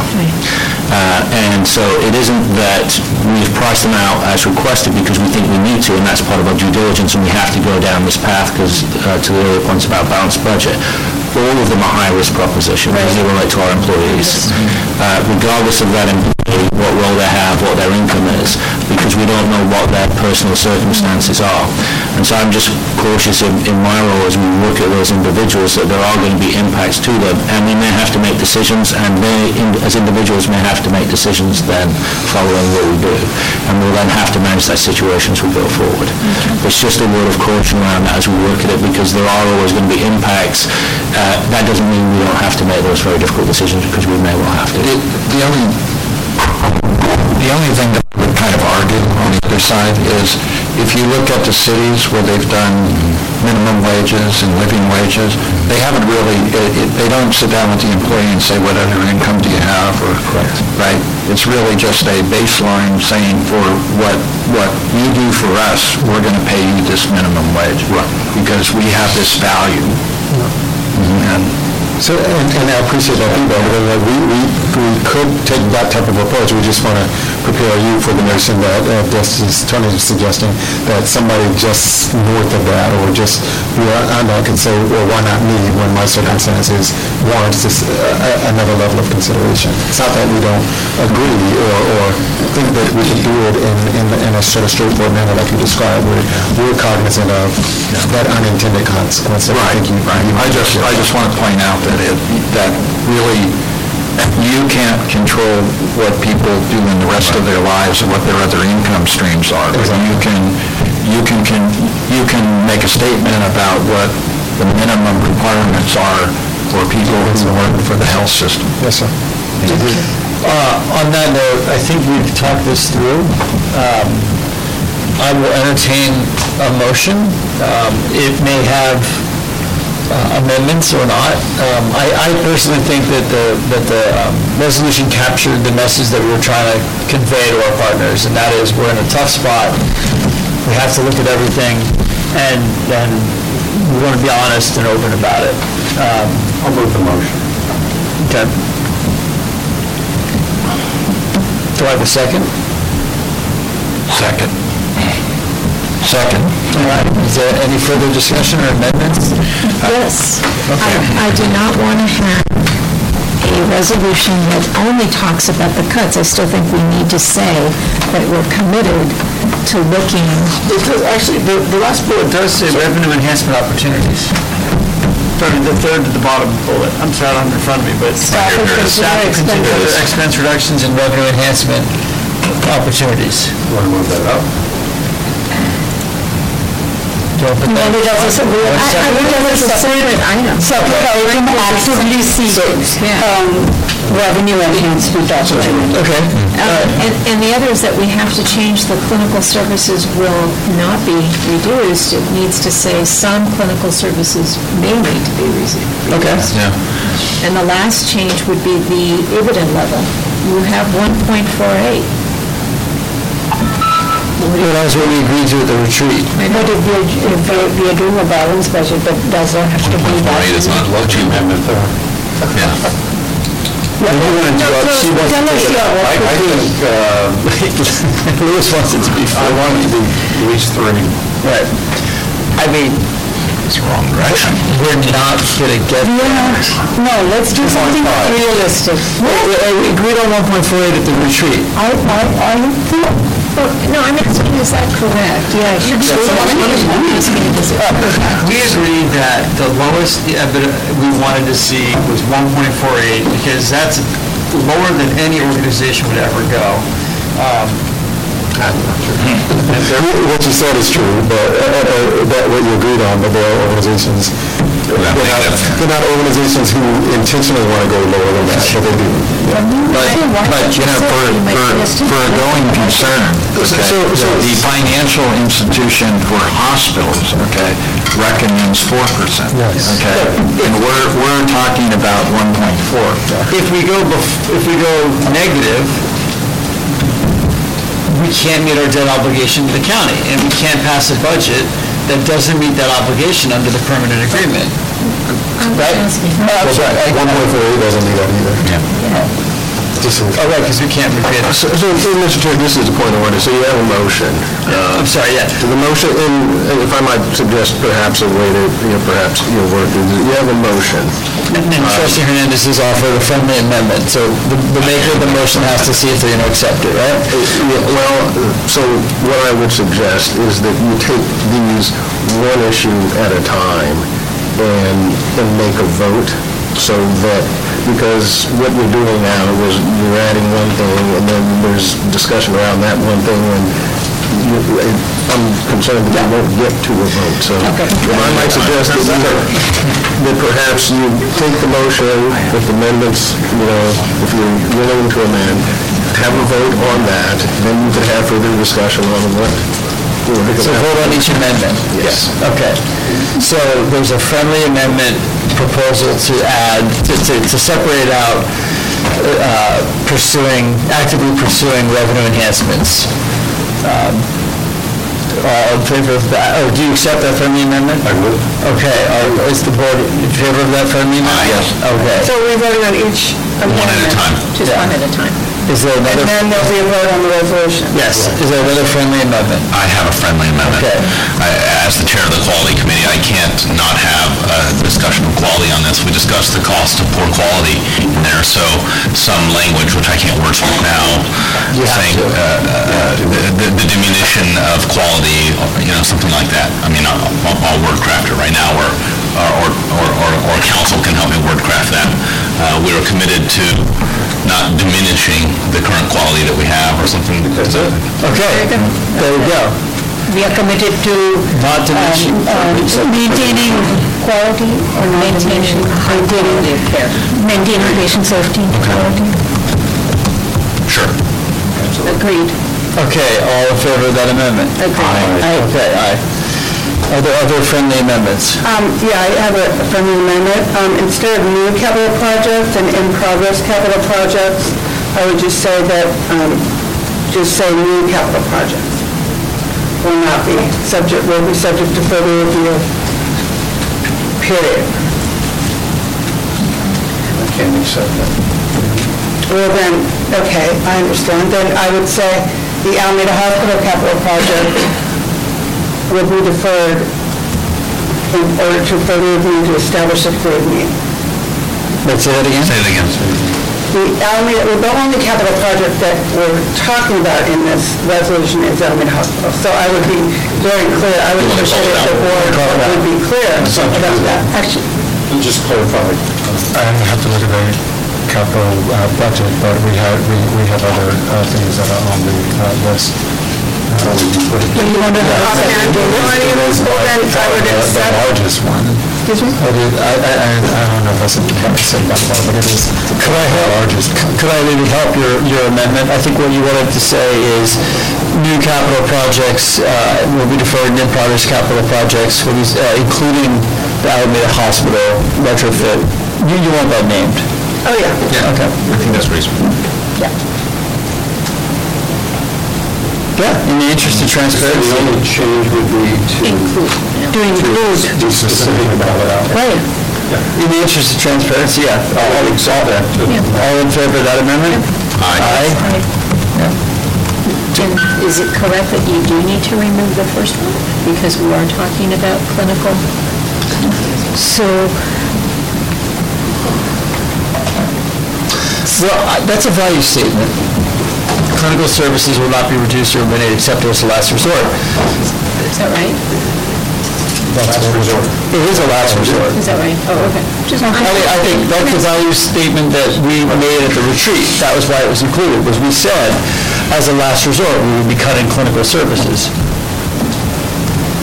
So, okay. Are there other amendments? Okay.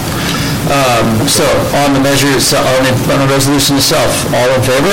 So if if I might, know, perhaps if I could attempt to provide you the product, the re- the revised with the amendments to make sure that everyone's on the same page. So the resolution, the, uh, the resolution clause will be now there be, now therefore be it resolved that the AHS Board of Trustees sets forth the following priorities and goals for adopting a budget for fiscal year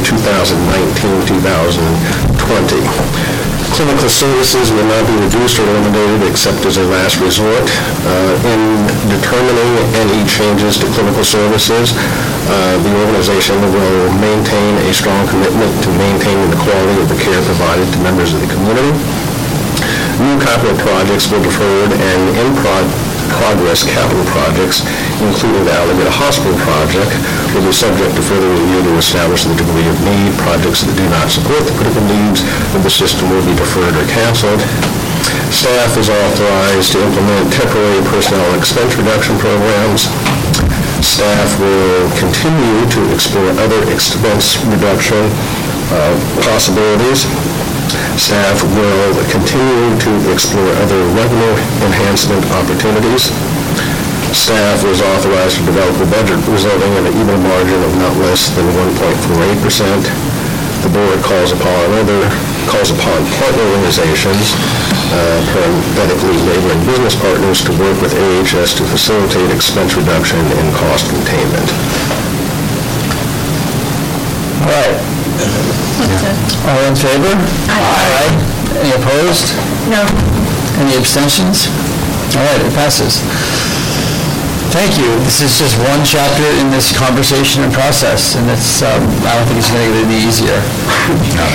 That's a good sign. I, do I need to hear the staff, pardon me, do I need to hear the um, committee reports, committee chairs? The committee chair of QPSC defers. Okay. Okay, thank you. Um, I believe, have I missed anything? I believe that's it, correct? Uh, We technically, we're now adjourn to closed session for public employee performance evaluation. Um, I've got a one-year and a three-year-old today, so I was like, Oh, congratulations. Wow, how did you do that? Uh, through my son and his wife.